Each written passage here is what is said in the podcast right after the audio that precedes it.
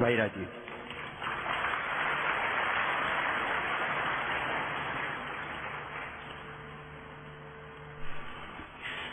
परम पूजनीय स्वामी जी भारत स्वाभिमान के सभी सम्माननीय बहनों, भाइयों विश्व मुक्त खेती और समृद्ध किसान इस विषय पर मैं आपसे बात करूँगा। हमारे भारत देश में एक बहुत पुरानी कहावत है और उस कहावत में ऐसा कहा जाता है, उत्तम खेती मध्यम बान करे चाकरी कुकर निदान. ये हिंदी में कहावत है। इसका अर्थ ये होता है कि खेती जीवन में सबसे उत्तम काम है, सबसे अच्छा काम है, सर्वश्रेष्ठ काम है। और व्यापार करना मध्यम दर्जे का काम है, बीच के स्तर का काम है। और नौकरी करना किसी की भी ये सबसे निचले दर्जे का काम है। इसको कुत्ते जैसा काम माना गया है कि जो कुत्ता करता है, वो काम नौकरी करने जैसा है। करे चाकरी, कुकर निदान, कुकर कुत्ते को कहते हैं। तो हमारे यहाँ नौकरी करना सबसे खराब काम है, व्यापार करना उससे थोड़ा बेहतर काम है, और खेती करना सबसे अच्छा सबसे उत्तम काम है। ये भारत में हज़ारों साल से चला आया। लेकिन पिछले 25-30 वर्षों में कुछ उल्टा हो गया हमारे देश में। पिछले 25-30 वर्षों में ऐसा हो गया है कि खेती सबसे खराब काम है। व्यापार अभी भी मध्यम दर्जे पर है और नौकरी सबसे अच्छा काम हो गया है। इस देश में जो भी बेरोजगार किसी व्यक्ति को आप मिलेंगे और पूछेंगे, भाई, क्या करना चाहते हो? तो नौकरी करना चाहता है। अच्छी खासी पढ़ाई लिखाई करके भी नौकरी ही करना चाहता है। बड़े बड़े हमारे देश के विद्यार्थी बड़े बड़े से मतलब जो इंजीनियरिंग पढ़ते हैं मैनेजमेंट की पढ़ाई करते हैं डॉक्टरी की पढ़ाई करते हैं पाँच सात साल लगातार मेहनत करते हैं, लाखों करोड़ों रुपए खर्च करते हैं, उनसे भी पूछो तो वो भी नौकरी करना ही चाहते हैं। किसी न किसी नौकरी में उनको जगह मिल जाए, सरकार की नौकरी हो या निजी क्षेत्र की हो प्राइवेट सेक्टर की हो तो नौकरी इस समय सबसे अच्छा काम हो गया भारत में। व्यापार अभी भी मध्यम दर्जे पर है। और खेती सबसे खराब काम हो गया। खेती सबसे खराब काम क्यों हो गया हमारे देश में? उसका कारण ये है कि जो खेती सबसे अच्छा हुआ करता था आज से 40 साल पहले, वो अब सबसे खराब है, क्योंकि खेती में खर्चा तो बहुत बढ़ गया, आमंदनी नहीं बढ़ी। जिस अनुपात में खर्चा बढ़ा, उस अनुपात में आमंदनी नहीं बढ़ी। हमारे किसान जो खेती करते हैं इस देश में, उनका पिछले 20-25 वर्षों में कितना खर्चा बढ़ा है, आप अंदाज़ा लगाना चाहें तो कुछ आंकड़े बताता हूँ। हमारे किसान खेती करते हैं, सबसे ज़्यादा खर्चा करते हैं वो urea DAP super phosphate, single super phosphate, रासायनिक खाद खरीदने में। ये जो रासायनिक खादें हैं, पिछले सालों में कितनी महँगी हुई हैं? 1990 इक्यानवे में यूरिया का एक पैकेट लगभग 60 से 70 रुपए के बीच में आता था और एक पैकेट 50 किलो का होता था। अब 2009 में वो यूरिया का पैकेट खरीदे तो लगभग 270 रुपए का आता है। वो सरकारी आंकड़ा है और अगर गैर सरकारी आंकड़े की बात करूँ तो यूरिया का 50 किलो का बोरा साढ़े तीन सौ, चार सौ रुपये तक भी बिकता जाता है हमारे देश में, जिसको ब्लैक में बिक्री हम कहते हैं। इसी तरह एक जमाने में तीन चार रुपए किलो तक डीएपी आता था, अब वो डीएपी तेईस रुपए किलो है। एक जमाने में दो ढाई रुपए किलो का सिंगल सुपर फॉस्फेट होता था, चालीस रुपए किलो है। माने अगर आप इसको अनुपात में निकालें या गुने में निकालें तो यूरिया पिछले 10-15 वर्षों में सात गुना महँगा हो गया। डीएपी तो लगभग लगभग आठ से नौ गुना महँगा हो गया। सिंगल सुपर फॉस्फेट सात आठ गुना महँगा हो गया। इसी तरह से किसान के काम आने वाला डीजल, जो कभी तीन, साढ़े तीन रुपए लीटर बिका करता था, अब अड़तीस, चालीस रुपए लीटर दस गुना महँगा हो गया। माने किसान के खर्चे लगातार बढ़ रहे हैं। पाँच गुने, सात गुने, आठ गुने, दस गुने। और किसान जो रासायनिक कीटनाशक और जंतुनाशक खरीदते और इस्तेमाल करते रहे हैं, जो जंतुनाशक, जो रासायनिक कीटनाशक सौ रुपये लीटर, डेढ़ सौ, दो सौ रुपये लीटर आते थे आज उनकी कीमत पंद्रह हज़ार रुपये लीटर तक पहुँच गई। बीस हज़ार रुपये लीटर तक हमारे यहाँ जंतुनाशक और कीटनाशक बिक रहे हैं। तो सैकड़ों गुना महँगा किसानों के लिए जंतुनाशक, कीटनाशक और कई गुना महँगी खाद, रासायनिक, ये सब किसानों के खर्चे तो बहुत बढ़ गए हैं। लेकिन खेती से होने वाली आमदनी उस अनुपात में नहीं बढ़ रही है। किसान का गेहूँ आज से करीब 15-16 साल पहले सात से आठ रुपए किलो बिकता था, अब वो दस रुपए किलो है। तो गेहूँ के भाव में बढ़ोतरी मुश्किल से मुश्किल 15-20 प्रतिशत हुई है।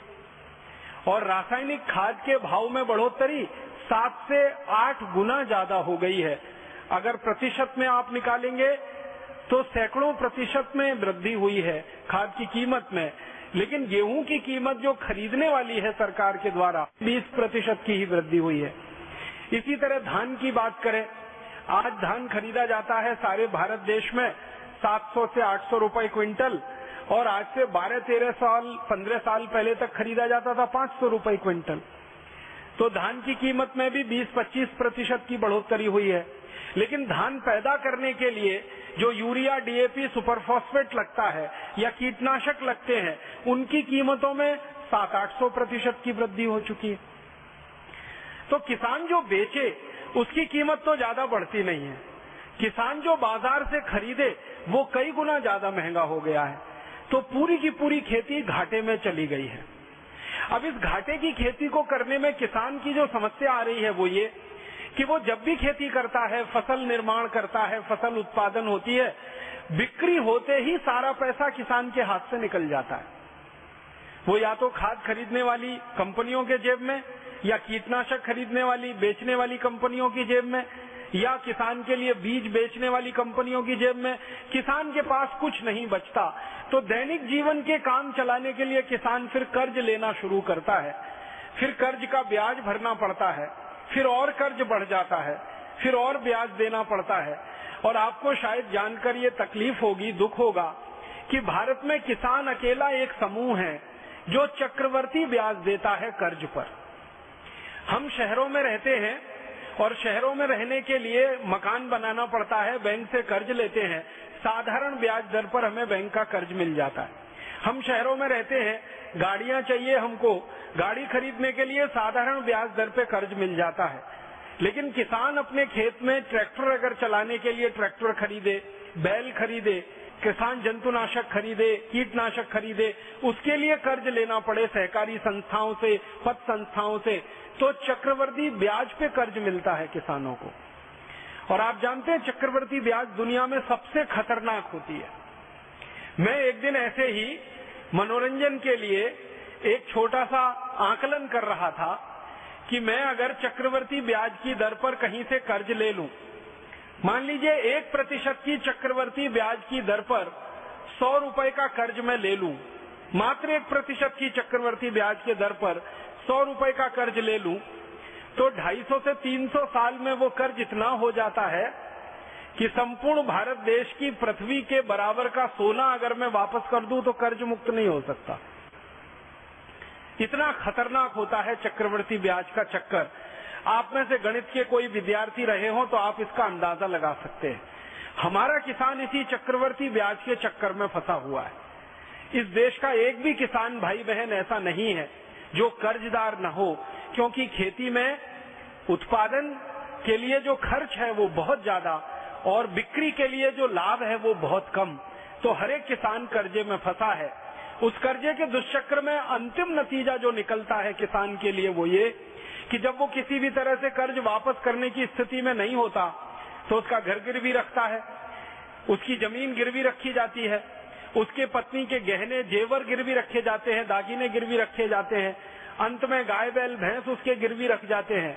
और जब सब कुछ गिरवी रख जाता है, उसके बावजूद कर्जदार उसके दरवाजे पर आकर, साहूकार उसके दरवाजे पर आकर खड़ा हो जाता है वसूली के लिए तो किसान को अपनी इज़्ज़त बचाने के लिए एक ही रास्ता है, वो आत्महत्या कर लेता है।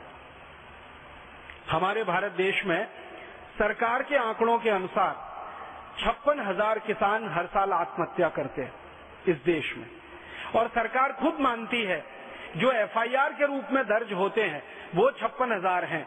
अगर एफआईआर ना हो और किसानों की आत्महत्याएँ हो, सरकार को पता ही ना चले, पुलिस को रिपोर्ट ना कराई जाए, ऐसी आत्महत्याओं को जोड़ा जाए तो वो लाख से ऊपर निकलता है। हमारे देश के जो राज्य जहाँ सबसे ज़्यादा किसानों की आत्महत्याएँ हो रही हैं, पंजाब है, उसके बाद हरियाणा है फिर आप महाराष्ट्र के हैं, महाराष्ट्र है, फिर आंध्र प्रदेश है, फिर कर्नाटक है, तमिलनाडु है, केरल है। ये ऐसे छह सात राज्य सारे देश में बदनाम हो गए हैं किसानों की आत्महत्या के लिए। भारत सरकार समय समय पर आत्महत्या करने वाले किसानों के परिवारों का सर्वेक्षण कराती है और उन परिवारों से पूछा जाता है कि आखिर अब बताइए आपके घर में परिवार में आत्महत्या क्यों हुई? तो सभी परिवारों के मुँह से एक ही जवाब सुनने को मिलता है, वो ये कि हमारी पूरी खेती गिरवी रख गई, हमारे गाय, बैल, भैंस गिरवी रख गए, घर के आभूषण, गहने गिरवी रखे जा चुके हैं, संपत्ति के नाम पर हमारे हाथ में कुछ नहीं है। और साहूकार का कर्ज अभी बाकी है, वो देना है। बैंक का कर्ज अभी बाकी है, वो देना है। और फ़सल इतनी अच्छी हुई नहीं है कि हम कर्ज पूरा वापस दे सकें। अगली फ़सल करने के लिए भी जेब में पैसा नहीं है। अगली फ़सल के लिए कोई बैंक कर्ज देने को तैयार नहीं है, क्योंकि पुराना कर्ज वापस करने की हमारी हैसियत नहीं है। उस स्थिति में क्या करें? आत्महत्या ही एक आखिरी उपाय बचता है। ये जवाब उन सभी किसान परिवारों के मुँह से सुनने को मिला है, जिनके यहाँ आत्महत्या हुई है। आप जानते हैं, महाराष्ट्र में विदर्भ नाम का इलाका है। जहाँ पिछले दस साल में रहता रहा वर्धा सेवाग्राम ये विदर्भ तो सारे देश में बदनाम हो गया है किसानों की आत्महत्या के लिए। इसी तरह आंध्र प्रदेश का एक बहुत बड़ा इलाका है, वरंगल के आसपास का, वो सारे देश में बदनाम हो गया है किसानों की आत्महत्या के लिए। पंजाब में भटिंडा के आसपास का पूरा इलाका है, सारे देश में बदनाम है किसानों की आत्महत्या के लिए। केरल में कासरगोड का इलाका है, पूरे देश में बदनाम है किसानों की आत्महत्या के लिए। कर्नाटक में उत्तरी कर्नाटक, दक्षिणी कर्नाटक बदनाम हो रहा है। किसानों की आत्महत्या के लिए धीरे धीरे धीरे धीरे ये बीमारी गहरी होती जा रही है। आखिर आप जरा सोचिए, अपने दिल पर हाथ रखे कि कोई किसान अपनी ज़िंदगी को खत्म कर ले। ये तो अंतिम फैसला है और ये अंतिम फैसला कितने बड़े दर्द के बीच वो करता होगा। कोई व्यक्ति सामान्य रूप से मरना नहीं चाहता। जिसने जीवन पाया है वो जीवन के आखिरी समय तक संघर्ष करता है ज़िंदा रहने के लिए। लेकिन किसान हमारे देश में इतना संवेदनशील बन गया है कि वो जीवन को ही खत्म कर लेता है एक मिनट में। और इससे बड़ी विडंबना क्या होगी कि हमारा किसान जिन दवाओं को लाता है, कीड़े मारने के लिए, जंतु मारने के लिए, कीटनाशक मारने के लिए, उन्हीं दवाओं को पीकर वो खुद मर जाता है। इससे बड़ा अफसोस और विडंबना इस देश में क्या हो सकती है? और ये सारा का सारा दुष्चक्र हमारे देश में किसानों के कर्जे का, कर्जे में फंसकर आत्महत्या करने का, ये जुड़ा हुआ है खेती के घाटे से, और खेती का घाटा जुड़ा हुआ है उस व्यवस्था से, जिसमें किसान के काम आने वाला यूरिया, डीएपी, सुपर फॉस्फेट तो महँगा होता जाए, कीटनाशक, जंतुनाशक तो महँगा होता जाए, किसान के बीज तो महँगे होते जाएँ, लेकिन किसान के द्वारा उत्पादित की जाने वाली वस्तुएँ लगातार सस्ती से सस्ती बिके और कम से कम पैसा किसानों को मिले। कारण क्या है इसका? किसानों के द्वारा जो उत्पादित की जाने वाली वस्तुएँ हैं, गेहूँ, चना, दाल आदि आदि, सैकड़ों हज़ारों किस्म की चीज़ें किसान भाई पैदा करते हैं। इनका सस्ते से सस्ता बिकने का कारण है, अंग्रेज़ों सरकार के द्वारा बनाया गया एक कानून, जो भारत में आज़ादी के तिरसठ साल के बाद भी चल रहा है।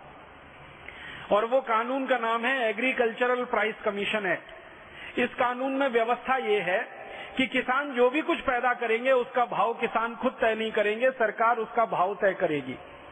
और सरकार जब इसका भाव तय करती है, खेती के द्वारा उत्पादित वस्तुओं का तो उसमें सबसे बड़ा धोखा किसानों के साथ होता है वो ये कि किसान जो गेहूँ, चना, चावल, दाल आदि पैदा करता है, इसको पैदा करने के लिए किसान जो मेहनत करता है, जो श्रम करता है उस श्रम का, उसकी मेहनत का मूल्य सरकार उसको नहीं देती है। कितनी बड़ी विडंबना है इस देश की कि किसान साल में तीन सौ पैंसठ दिन खेत में काम करता है और उसको जब फ़सल का भाव तय करने के लिए सूत्र बनाया जाता है, उसमें किसान की मेहनत सिर्फ़ ढाई से तीन महीने की जोड़ी जाती है, जबकि किसान पूरे साल खेत में काम करता है। तीन सौ पैंसठ दिन खेत में काम करता है किसान और 120 दिन की उसके श्रम की कीमत उसके फ़सल के मूल्य को तय करने में जोड़ी जाती है। मतलब सीधा सा ये है कि आठ से नौ महीने का किसान का जो श्रम है, वो बेगार का श्रम होता है, वो बिना किसी पैसे के सरकार के द्वारा गणना उसकी कर दी जाती है। एक तो सबसे बड़ा धोखा ये है कि तीन सौ पैंसठ दिन किसान काम कर रहा है, उसका श्रम सिर्फ़ तीन से चार महीने का जोड़ा जाएगा। दूसरा धोखा किसानों के साथ ये होता है, वो ये कि किसान जो खेत में मेहनत करता है, उस श्रम का मूल्य भारत में सबसे कम लगाया जाता है। अगर कोई व्यक्ति बैंक में नौकरी करे, चतुर्थ क्लास कर्मचारी होने की स्तर की, उसका भी श्रम का मूल्य किसानों से ज़्यादा है। हमारे देश के बैंक में काम करने वाला चतुर्थ श्रेणी का कर्मचारी एक दिन में बड़े आराम से 300 से 400 रुपए अपनी मेहनत का श्रम का मूल्य पा लेता है। लेकिन किसान को अपनी मेहनत का, अपने श्रम का एक दिन का मूल्य सौ रुपए से ज़्यादा कभी सरकार के द्वारा दिया नहीं जाता। और ये सौ रुपए भी पिछले दो तीन वर्षों में हुआ है। दो तीन वर्ष पहले तक तो साठ रुपए ही गिना जाता था। किसान की मेहनत का एक दिन का मूल्य। और इससे भी बड़ा दुख है, अफसोस है वो ये, कि किसान काम करता है खेत में अकेले नहीं, पूरे परिवार के साथ। लेकिन जब उसके श्रम का मूल्य जोड़ा जाता है तो सिर्फ़ अकेला। उसका पूरा परिवार काम करता, उसकी पत्नी काम करती है, बच्चे काम करते हैं। उनका श्रम का मूल्य सरकार जोड़ती ही नहीं है उसमें। और इस कारण से खेती के द्वारा पैदा होने वाली हर चीज़ इस देश में बहुत सस्ती है। गेहूँ दस ग्यारह रुपए किलो, चावल छह सात रुपए किलो में सरकार खरीद लेती है। कपास वगैरह बारह से पंद्रह रुपए किलो में खरीद लिया जाता है। बहुत आंदोलन हो तो बीस रुपए किलो का भाव मिल जाता है। शुगर केन, गन्ना वो सबसे सस्ता खरीदा जाता है इस देश में किसानों के खेतों में से। और सबसे एक और मुश्किल की बात है कि किसानों से ये सब सरकार खरीद लेती है और उसका भुगतान एक एक साल तक किसानों को नहीं होता। आप सब महाराष्ट्र के रहने वाले हैं। गन्ना बेचने के लिए किसान जो जो मिलों में जाता है, शुगर मिल में जाता है, वहाँ के रिकॉर्ड्स आप चेक कर लीजिए। किसी भी किसान को कोई भी शुगर मिल, तुरंत भुगतान नहीं करती। छह महीने के बाद, आठ महीने के बाद, साल भर के बाद कहीं कहीं तो दो दो साल के बाद। और ये जो महाराष्ट्र की कहानी है, वो पूरे देश की कहानी कपास बेच देते हैं किसान छह छह महीने साल साल भर उनका भुगतान नहीं होता है। सरकार उसको बेचकर मुनाफा कमाती रहती है, धंधा करती रहती है। किसान की जेब में पैसा नहीं आ पाता। तो इन सब कारणों से किसान की आमदनी हमेशा कम रहती है। और खर्चे उसके हमेशा से ज़्यादा रहते हैं। कितनी बड़ी विडंबना है। आप इसको दूसरे तरीके से सोचने की कोशिश करिए कि अगर मैं किसान हूँ, आप किसान हैं, बाज़ार में जाकर एक साबुन खरीदे पंद्रह रुपए का तो पंद्रह रुपए का सौ ग्राम साबुन खरीदने के लिए डेढ़ किलो गेहूँ बेचना पड़ जाएगा। पंद्रह रुपए का सौ ग्राम साबुन खरीदने के लिए कम से कम दो किलो धान बेचना पड़ जाएगा। अगर डेढ़ किलो गेहूँ का मूल्य हम जांचने की कोशिश करें तो डेढ़ किलो गेहूँ से अगर आटा बना दिया जाए, आटे की रोटी बना दी जाए तो दो परिवार के लिए पर्याप्त होगी। तो जितने में दो परिवार का पेट भर जाएगा, उतने रुपए का गेहूँ बेचकर एक सौ ग्राम साबुन हम बाज़ार से खरीद पाएँगे। मतलब सीधा सा ये है कि साबुन का मूल्य और उसकी कीमत बहुत ज़्यादा है। गेहूँ का मूल्य और उसकी कीमत बहुत कम है। कारण उसका यही है, साबुन पैदा करने वाले जो उद्योगपति हैं, उनको साबुन का भाव तय करने का अधिकार है। किसान गेहूँ पैदा करता है धान पैदा करता है उसको अपना भाव तय करने का ही अधिकार नहीं है। और तय भी करे तो सरकार इस फॉर्मूले से तय करती है कि उद्योगों में पैदा होने वाली वस्तुओं की कीमतें अलग तरीके से तय की जाती हैं। खेती में पैदा होने वाली चीज़ों की कीमतें बिल्कुल अलग तरीके से तय की जाती हैं। उद्योगों में जो श्रमिक काम करते हैं, उनका श्रम मूल्य बाज़ार के हिसाब से होता है और किसान जो खेतों में काम करता है, उनका श्रम मूल्य सबसे कम होता है। इसलिए किसान के ऊपर ये अत्याचार है और इसलिए खेती अभी घाटे का सौदा होती चली जा रही है। खेती के घाटे का सौदा होने का जो सबसे बड़ा कारण हम लोगों को समझ में आता है वो ये कि किसान के द्वारा खरीदा जाने वाला रासायनिक खाद, जंतुनाशक, कीटनाशक, ये उनका सबसे बड़ा खर्चा है। एक औसतन अगर मैं बात करूँ तो किसान की ज़िंदगी की आमदनी का 60 प्रतिशत हिस्सा रासायनिक खाद खरीदने में चला जाता है। 20 प्रतिशत हिस्सा जंतुनाशक और कीटनाशक खरीदने में चला जाता है और बाकी का जो 20 प्रतिशत बचा हुआ किसान का हिस्सा होता है, वो उसकी दैनिक जीवन के काम करने में खर्च हो जाता है। बेटे बेटियों का विवाह करना है, उनकी पढ़ाई करनी है, मुकदमेबाजी है, उसमें बिजली का बिल है, और दूसरे तरह के खर्चे में बाकी 20 प्रतिशत निकल जाता है।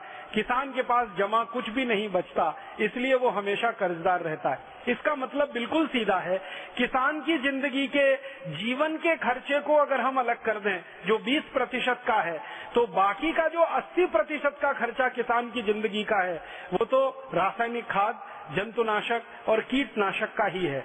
और पिछले आज़ादी के 40-45 वर्षों में, खासकर किसानों के बीच में, सरकार के द्वारा एक बहुत बड़ा दुष्प्रचार किया गया है वो ये कि किसान अगर रासायनिक खाद नहीं डालेंगे तो उत्पादन नहीं होगा। कीटनाशक नहीं डालेंगे तो फ़सल खत्म हो जाएगी, जंतुनाशक नहीं डालेंगे तो फ़सल चौपट हो जाएगी। तो पिछले चालीसों साल से भारत के बहुत सारे कृषि वैज्ञानिक और कृषि विश्वविद्यालय हमारे किसानों को ये समझाते चले आ रहे हैं कि आपको तो रासायनिक खाद डालना ही पड़ेगा, आपको तो जंतुनाशक डालना ही पड़ेगा, कीटनाशक डालना ही पड़ेगा, बिना उसके खेत में उत्पादन नहीं होगा। तो ये जो डर और भय हमारे किसान भाइयों के मन में बैठ गया, इस डर और भय का अंतिम दुष्परिणाम ये है कि किसानों की ज़िंदगी का 80 प्रतिशत खर्चा रासायनिक खाद, कीटनाशक और जंतुनाशक में जा रहा है। भारत के बारे में जरा जानने की कोशिश करें कि ये रासायनिक खाद, कीटनाशक, जंतुनाशक कितने बड़े पैमाने पर इस्तेमाल हो रहा है और इसका अंतिम परिणाम क्या हो रहा है। तो भारत सरकार के सन 2004-2005 के जो आंकड़े हैं वो मैं आपके सामने रखना चाहता हूँ, क्योंकि अभी 2008 और 2009 के आंकड़े सरकार ने जारी नहीं किए हैं। जो सबसे लेटेस्ट सरकार के डेटा हैं स्टेटिस्टिक्स हैं, वो 2005 और 2004 के हैं। वो ये बताते हैं कि हर साल भारत के किसान अपने खेतों में एक करोड़ नब्बे लाख मीट्रिक टन रासायनिक खाद अपने खेतों में डाल देते हैं। Urea, DAP diammonium phosphate, single super phosphate, ये सब तरह की रासायनिक खाद मिलाकर एक करोड़ नब्बे लाख मीट्रिक टन। अगर इसको हेक्टेयर के हिसाब से निकाला जाए तो भारत के एक हेक्टेयर खेत में लगभग हर साल 114 किलोग्राम रासायनिक खाद डाली जाती है, एक हेक्टेयर खेत में। और अगर इसको बाहर से आने वाली खाद के साथ जोड़ दिया जाए सरकार का ये कहना है कि एक करोड़ नब्बे लाख मीट्रिक टन खाद पूरी नहीं पड़ती। इसमें कमी आती है। तो करीब 40 लाख मीट्रिक टन रासायनिक खाद सरकार हर साल विदेशों से आयात करती है। और वो भी इसमें जोड़ दिया जाए तो ये आंकड़ा और बड़ा हो जाता है। अब ये पूरी की पूरी खाद जो हमारे खेतों में डाली जा रही है, इसका मूल्य कितना है? और इसके साथ जो कीटनाशक डाले जा रहे हैं, उसका मूल्य कितना है? वो भी सरकार के आंकड़ों के हिसाब से मैं आपको बताना चाहता हूँ। ये जो खाद डालते हैं, रासायनिक यूरिया डीएपी सुपर फॉस्फेट आदि आदि, इसके बारे में सभी वैज्ञानिकों का जो शोध है, वो ये कहता है कि जितनी ज़्यादा रासायनिक खाद आप डालेंगे, उतने ही ज़्यादा जीव जंतु आपके खेत के फ़सल को बर्बाद करेंगे। ये बड़ा अजीब सा है। ये जो संबंध है ना? खाद ज़्यादा डालो तो ज़्यादा से ज़्यादा कीड़े आएँगे, ज़्यादा से ज़्यादा जंतु आएँगे। अब ज़्यादा से ज़्यादा जंतु आएँगे तो उनको मारने के लिए फिर जंतुनाशक और डालो, फिर कीटनाशक और डालो। माने खाद ज़्यादा डालने का दुष्परिणाम ज़्यादा जहर डालना अपने खेत में, जंतुनाशक और कीटनाशक के रूप में। हमारे देश के सरकारी आंकड़े बताते हैं, Indian council of agricultural research के, उन्नीस बावन में हमारे देश के एक हेक्टेयर खेत में मुश्किल से तीन किलो रासायनिक खाद पड़ती थी। तब हमारे देश में जंतुनाशक और कीटनाशक सबसे कम बिकते थे। अब हमारे देश के एक हेक्टेयर खेत में 114 किलोग्राम खाद पड़ जाती है। तो जंतुनाशक और कीटनाशक सबसे ज़्यादा बिकते हैं। मतलब सीधा सा ये है कि पिछले उन्नीस सौ बावन से 2009 के बीच में जितना ज़्यादा से ज़्यादा यूरिया डीएपी हमने खेत में डाला है, उतना ही ज़्यादा कीटनाशक और जंतुनाशक डालने की ज़रूरत पड़ी है, क्योंकि उतने ही ज़्यादा कीड़े हमारी फ़सल पर लगना शुरू हुए हैं। ये चक्कर क्या है, ये जरा समझना चाहिए सरल शब्दों में मैं समझाना चाहता हूँ। होता क्या है कि जब हम यूरिया डीएपी सुपरफॉस्फेट खेत में डालते हैं तो खेत की मिट्टी में किसान की मदद करने वाले, फ़सल की मदद करने वाले करोड़ों करोड़ों जीव होते हैं। आपने बचपन में थोड़ा भी विज्ञान पढ़ा होगा, कृषि विज्ञान तो आपने दो शब्द पढ़े होंगे, एक मित्र जीव और एक शत्रु जीव, एक मित्र कीट और एक शत्रु कीट। हमारे खेत की मिट्टी में किसानों की मदद करने वाले भी जीव हैं और किसानों को नुकसान पहुँचाने वाले भी हैं। जब हम यूरिया डीएपी ज़्यादा डालते हैं तो किसानों की मदद करने वाले जो मित्र कीट होते हैं, वो सब मर जाते हैं, मित्र जीव सब मर जाते हैं। और उनके मर जाने के कारण जो शत्रु कीट और शत्रु जीव हैं, वो फ़सल पर हावी हो जाते हैं और फ़सल को बर्बाद करने में कोई कसर नहीं छोड़ते। और किसानों को वो नुकसान से बचने के लिए फिर बहुत ज़्यादा कीटनाशक और जंतुनाशक डालना पड़ता है और उससे खेती का खर्च बहुत बढ़ता चला जाता है।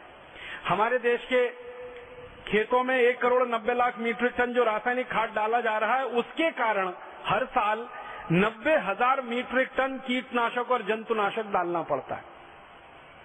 अब नब्बे हज़ार मीट्रिक टन जंतुनाशक और कीटनाशक हम खेत में डाल देते हैं और एक करोड़ नब्बे लाख मीट्रिक टन रासायनिक खाद डाल देते हैं। दोनों जहर अगर मिला लिया जाए तो ये कहाँ पहुंचेगा? और किस स्तर पर हमको प्रभावित कर रहा है, इसको जरा समझें। हमारे भारत में 115 करोड़ लोग रहते हैं जो भोजन करते हैं। आपको मालूम है, जितना रासायनिक खाद, जंतुनाशक, कीटनाशक हम खेत में डालेंगे, वो सब मिट्टी में जाएगा। मिट्टी से पौधों की जड़ों में आएगा, पौधों की जड़ों से तने में आएगा, पत्ते में आएगा, फल में आएगा, और अंतिम रूप से वो आपके पेट में आएगा। अगर खेत में गेहूँ पैदा किया गया यूरिया डीएपी से और उसमें कीटनाशक, जंतुनाशक डाला गया तो उस गेहूँ को जो भी खाएगा, उसके पेट में वो कीटनाशक जहर जाएगा ही। उसके पेट में वो रासायनिक खाद का जहर जाने ही वाला है।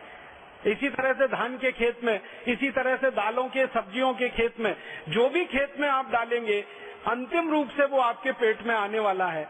तो उस हिसाब से कुछ मैंने निकालने की, जानने की कोशिश की तो पता ये चला कि एक साल में जितना कीटनाशक हमारे खेतों में डाला जाता है और एक साल में जितना यूरिया, डीएपी, रासायनिक खाद खेतों में डाला जाता है, अंत में वो हमारे पेट में आता है।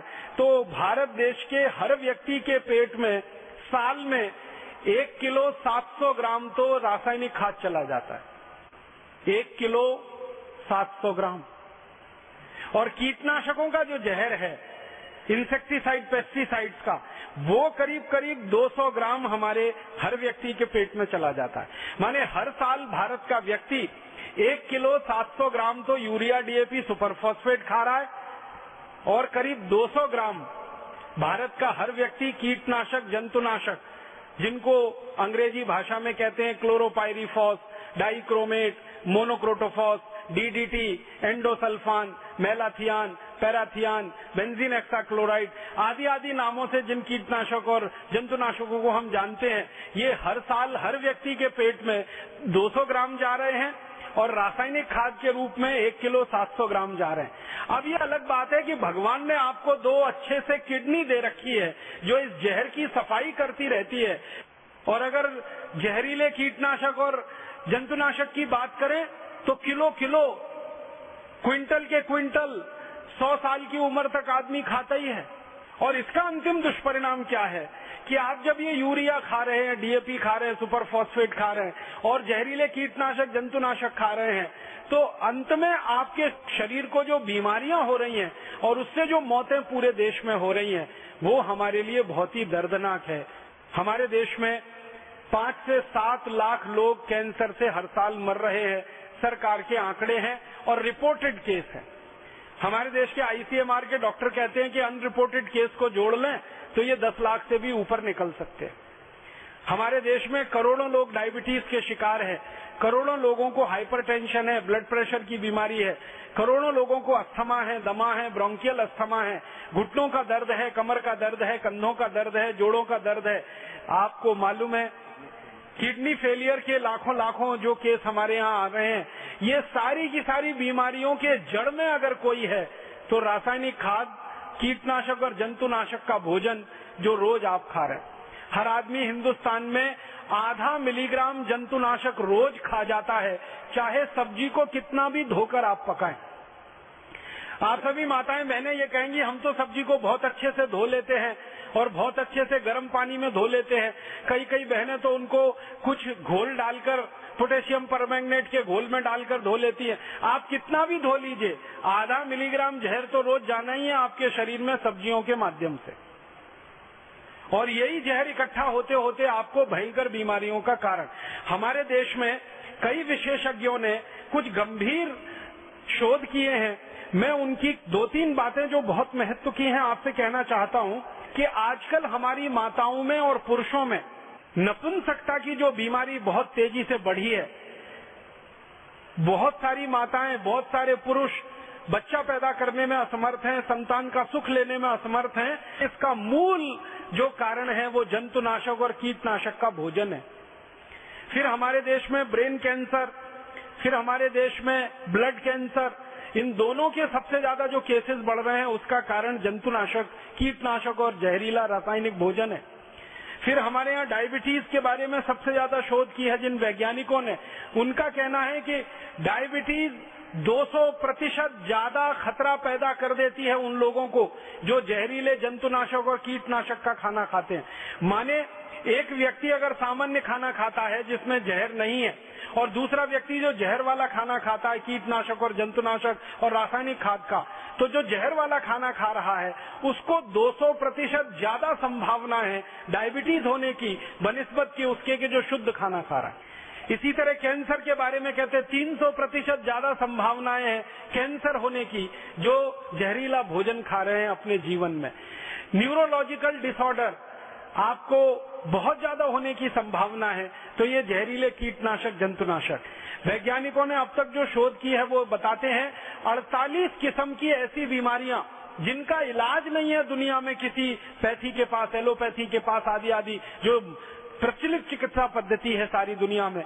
48 ऐसी बीमारियाँ जो सबसे गंभीर मानी जाती हैं, जिसमें cancer, diabetes, hypertension, asthma, bronchial asthma, tuberculosis और आपका न्यूरोलॉजिकल डिसऑर्डर्स और ब्रेन के बहुत सारे प्रॉब्लम्स, ये सब जहरीले कीटनाशक, जंतुनाशक का दुष्परिणाम है। तो खेतों में डाला जाता है यूरिया, डीएपी अंत में आता है, हमारे शरीर में दुष्परिणाम हमको होता है। खेतों में डाला जाता है जहर, एंडोसल्फान, मेलाथियान, पैराथियान, अंत में हमारे शरीर में आता है जहर बन के और हमको दुष्परिणाम करता है। तो भारत के 115 करोड़ लोगों का भोजन तो जहरीला हो ही गया है।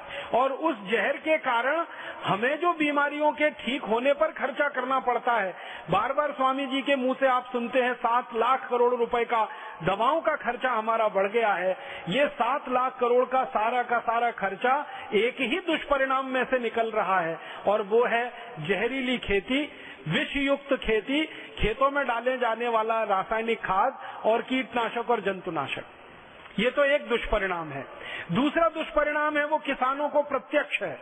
किसानों को दुष्परिणाम क्या है?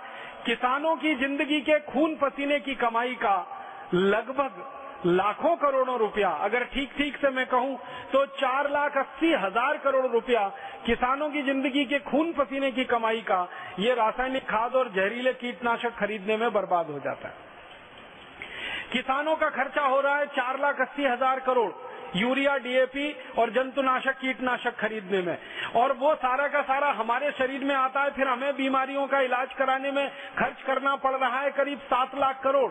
अगर दोनों खर्चे को मिला दिया जाए तो लगभग बारह लाख करोड़ रुपए हमारे देश का सीधे बर्बाद हो रहा है। खेतों में जो यूरिया डीएपी और कीटनाशक का जहर डाला जा रहा है, उसके कारण। और आप जानते हैं ये 12 लाख करोड़ रुपए की रकम कितनी बड़ी रकम है? ये भारत सरकार के एक साल के बजट से दो लाख करोड़ रुपए ज़्यादा है। भारत का एक साल का बजट दस लाख करोड़ का है। उससे भी दो लाख करोड़ रुपए ज़्यादा की रकम हमारी खर्च हो रही है। ये यूरिया डीएपी सुपर फॉस्फेट आदि आदि का खेतों में इस्तेमाल करने से। तो एक तो प्रत्यक्ष नुकसान है वो किसानों को, और दूसरा परोक्ष नुकसान है वो भारत के 115 करोड़ नागरिकों को। और एक तीसरा नुकसान है वो ये कि ये चार लाख अस्सी हज़ार करोड़ रुपए जो किसानों के द्वारा खर्च किया जाता है, इस खर्चे में भारत सरकार लगभग एक लाख बीस हज़ार करोड़ की सब्सिडी देती है यूरिया, डीएपी और कीटनाशकों पर। और वो सब्सिडी का सारा खर्चा सरकार आपकी जेब में से निकालती है टैक्स के रूप में। तो तीसरा खर्चा आपकी जेब पर डाका सरकार के द्वारा। आप सरकार को टैक्स देते हैं विकास का काम करने के लिए। उस टैक्स के पैसे में से एक लाख बीस हज़ार करोड़ रुपए सरकार खर्च कर देती है। यूरिया, डीएपी और कीटनाशक कंपनियों को दे देते हैं वो, ताकि किसानों को ये आसानी से और सस्ता उपलब्ध हो जाए। तो आपकी जेब से भी पैसा जा रहा है, किसान की जेब से भी पैसा जा रहा है। अंत में आप बीमार पड़ रहे हैं, वो पैसा भी आपको लाखों करोड़ों में खर्च करना पड़ रहा है। तो आप बोलिए कि ये जहरीली खेती और ये विषयुक्त खेती जो हमारे देश में चल रही है, इससे लाभ किसको हो रहा? लाभ सिर्फ़ एक जगह हो रहा है और वो बड़ी बड़ी विदेशी कंपनियों को, जो ये जहरीले रासायनिक कीटनाशक बेच रही हैं और हमारे देश में जहरीले रासायनिक खाद बेच रही हैं। अमेरिका की सैकड़ों कंपनियाँ हैं जो भारत में ये व्यापार पिछले 40 साल से कर रही हैं। अमेरिका के अलावा यूरोप के देशों की सैकड़ों कंपनियाँ हैं, जो ये व्यापार भारत में पिछले 40 साल से कर रही हैं। आपको एक अमेरिकन कंपनी का नाम ज़रूर मैं लेना चाहूँगा कि अमेरिका की ऐसी ही एक कंपनी भारत में व्यापार करने आई थी, उसका नाम था यूनियन कार्बाइड उसने भोपाल में एक कारखाना लगाया था और वो कारखाना जहरीला कीटनाशक बनाने के लिए ही था उस कारखाने में से 40 मीट्रिक टन जहरीली गैस निकली थी, मिथाइल आइसोसाइनेट। और उस गैस के निकलने के कारण 3 दिसंबर उन्नीस सौ चौरासी की रात को एक घंटे के अंदर तीन हज़ार लोग तड़प तड़प के मौत की नींद में सो गए थे। और सरकारी आंकड़ों के अनुसार कुल मिलाकर सत्रह हज़ार लोग उसमें मरे थे और एक लाख से ज़्यादा लोग हमेशा के लिए विकलांग हो गए थे। वो एक अमेरिकन कंपनी की कहानी, यूनियन कार्बाइड। इसी तरह से अमेरिका की एक कंपनी, बायर। इसी तरह से अमेरिका की एक कंपनी, पार्क डेविस। सैकड़ों सैकड़ों अमेरिका की कंपनियाँ इस देश में जहरीले कीटनाशक का व्यापार कर रही हैं। और उन कंपनियों को सबसे ज़्यादा मुनाफा हो रहा है। जो पैसा किसान खर्च कर रहे हैं, कीटनाशक, जंतुनाशक खरीदने में, वो सारा इन कंपनियों की जेब में जा रहा है। और रासायनिक खाद जो हमारे देश के किसान खरीद रहे हैं, उसका पैसा भी भारत देश से बाहर जा रहा है। क्योंकि रासायनिक खाद बनाने के लिए केमिकल की ज़रूरत पड़ती है। उस केमिकल का नाम है नेफ्था और ये केमिकल भारत में ज़्यादा पैदा नहीं होता। ये विदेशों से आयात करना पड़ता है। क्योंकि ये केमिकल पेट्रोलियम बाई प्रोडक्ट है। और भारत में पेट्रोल ज़्यादा पैदा होता नहीं। कच्चा तेल ज़्यादा पैदा होता नहीं। तो जिन देशों में कच्चा तेल ज़्यादा पैदा होता है, वहाँ से नेफ्था खरीदना पड़ता है। फिर उससे हम ये रासायनिक खाद बनाते हैं। तो अंत में सारा का सारा पैसा किसानों की जेब से निकलकर विदेशों में या किसानों की जेब से निकलकर विदेशी कंपनियों के खातों में जमा हो रहा है। माने हर साल का जो हम 12 लाख करोड़ रुपया फालतू में बर्बाद कर रहे हैं इस देश का, वो या तो अमेरिका को समृद्ध बना रहा है, अमेरिकन कंपनियों को समृद्ध बना रहा है, यूरोप की कंपनियों को समृद्ध बना रहा है, किसानों को गरीब और कंपनियों को अमीर, ऐसा बनाने की व्यवस्था हमारे देश में चल रही है। और मुझे बहुत अफसोस है ये कहते हुए कि जिन बड़ी बड़ी विदेशी, अमेरिकन, यूरोपियन कंपनियों का ये कीटनाशक, जंतुनाशक हमारे देश में बिकता है, आप ये बोलेंगे, आखिर ये किसान उसको खरीदते क्यों है? ज़रूरत क्या है?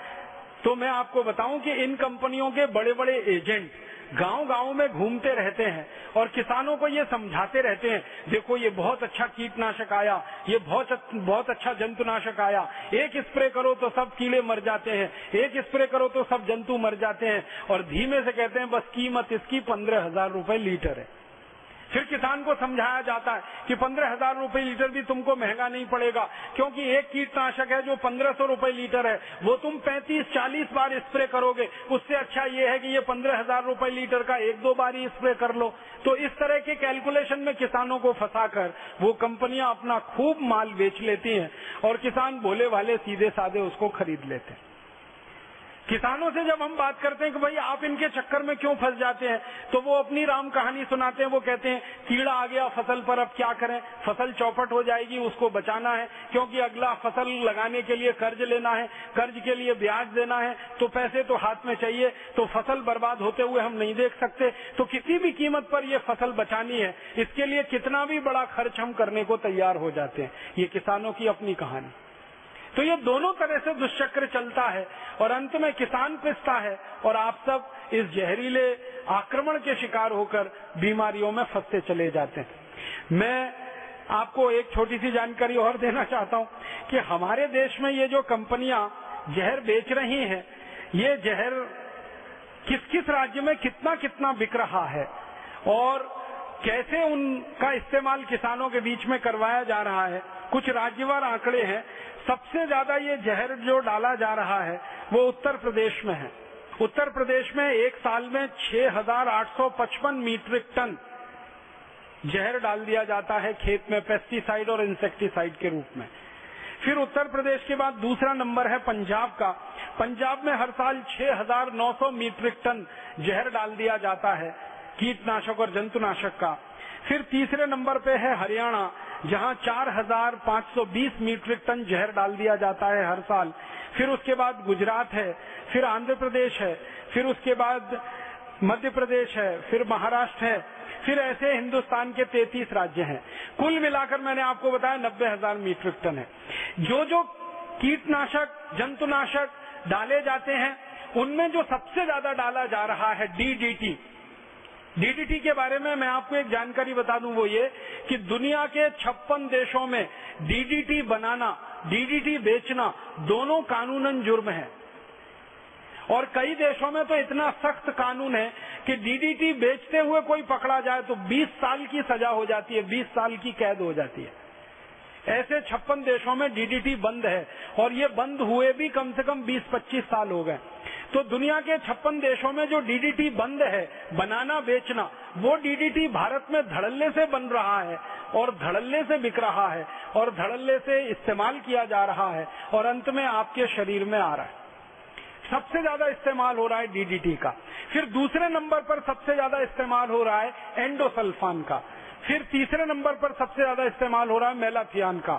फिर बेंजीन एक्साक्लोराइड क्लोरोपायरीफॉस फिर लिंडेन, फिर मोनोक्रोटोफॉस ऐसे ऐसे करीब करीब सात सौ छियासी किस्म के तो पेस्टिसाइड इस्तेमाल हो रहे हैं और 212 किस्म के इंसेक्टिसाइड इस्तेमाल हो रहे हैं। अगर कुल मिलाकर देखेंगे तो हज़ार से ऊपर जहर अलग अलग नामों से हमारे देश में बेचे जा रहे हैं और किसानों के द्वारा खेत में डाले जा रहे हैं। एक और जो गंभीर बात है जो मैं आपसे कहना चाहता हूँ कि ये जहर में जो करीब हज़ार ग्यारह सौ किस्म के कीटनाशक और जंतुनाशक भारत में डाले जा रहे हैं। इनमें से 50 प्रतिशत जंतुनाशक और कीटनाशक उन देशों में पूरी तरह से बंद हैं, जिन देशों की कंपनियों के द्वारा भारत में बेचे जा रहे हैं।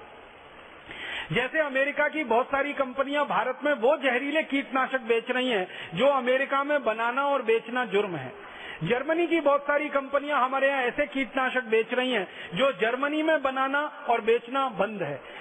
हमारे देश में ब्रिटेन की बहुत सारी कंपनियाँ, हॉलैंड की बहुत सारी कंपनियाँ, डेनमार्क की बहुत सारी कंपनियाँ, ऐसे जहरीले कीटनाशक भारत में बेच रही हैं, जो उनके देशों में 20 साल से बंद है। माने जिन चीज़ों को वो अपने यहाँ पैदा नहीं करते, बिकवाते नहीं, उनको भारत में ला लाकर उनकी कंपनियाँ डंप कर रही हैं, बेच रही हैं, और भारत को पूरा विश्व का भंडार धीरे धीरे उन्होंने बना दिया है। मैं आपको एक बहुत गहरी बात कहना चाहता हूँ, वो ये कि दुनिया भर के वैज्ञानिक जो पिछले 40 साल से कीटनाशक और जंतुनाशकों पर शोध कर रहे हैं पेस्टिसाइड इंसेक्टिसाइड पे काम कर रहे हैं, सभी वैज्ञानिकों का एक ही निष्कर्ष है वो ये कि जो भी जहर हम खेत में डालते हैं कीड़े मारने के लिए या जंतु मारने के लिए, वो मात्र अपने लक्ष्य में दो प्रतिशत ही काम में लगता है। अट्ठानवे प्रतिशत जहर तो प्रदूषण बढ़ाने में खर्च हो जाता है। इसको और समझाऊं सरल भाषा में? मान लीजिए खेत में कोई कीड़ा आके बैठ गया, कोई फ़सल है, उस पर कोई कीड़ा आ गया। मान लीजिए नाम लेके कहता हूँ, अमेरिकन बोल बॉर्म आ गया। कपास के पौधे पर सबसे ज़्यादा लगने वाला हमारे यहाँ कीड़ा है, उसको अमेरिकन बोल बॉर्म कहते हैं। ये आ गया, लग गया।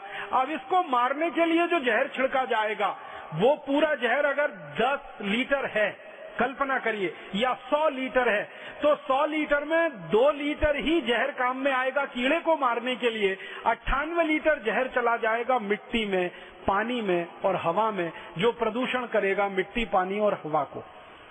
माने मात्र दो प्रतिशत ही काम में आता है कीटनाशक और जंतुनाशक। अट्ठानवे प्रतिशत तो मिट्टी को खराब करता है, पानी को खराब करता है, हवा को खराब करता है। आप पूछेंगे, जी, मिट्टी को कैसे खराब करता है? वो तो सीधे सीधे है कि सारा जहर मिट्टी में जाकर मिलेगा और मिट्टी में ये जहर सैकड़ों सैकड़ों साल तक स्थापित रहता है, वो खत्म नहीं होता। और जानते हैं ये चक्र कैसे चलता है? मिट्टी में चला गया सारा जहर, कीड़े को मारने में काम आया, दो प्रतिशत, अठानवे प्रतिशत चला गया मिट्टी में। फिर बारिश हुई, बारिश का पानी मिट्टी पर गिरा। पानी के साथ वो बहता हुआ कीटनाशक आ गया नदियों में, और नदियों से बह बहकर वो कीटनाशक चला गया। आपके ज़मीन के नीचे पानी के रिसाव के साथ और ज़मीन के नीचे के पानी में जाकर वो जहर अगर मिल गया तो वो भूमिगत पानी में जहर मिल गया। अब वो भूमिगत पानी को आप निकालेंगे पंप के द्वारा और पंप के द्वारा वो निकालेंगे और वो पानी फिर आप पिएँगे तो वो जहर अंत में आपके पेट में आ गया।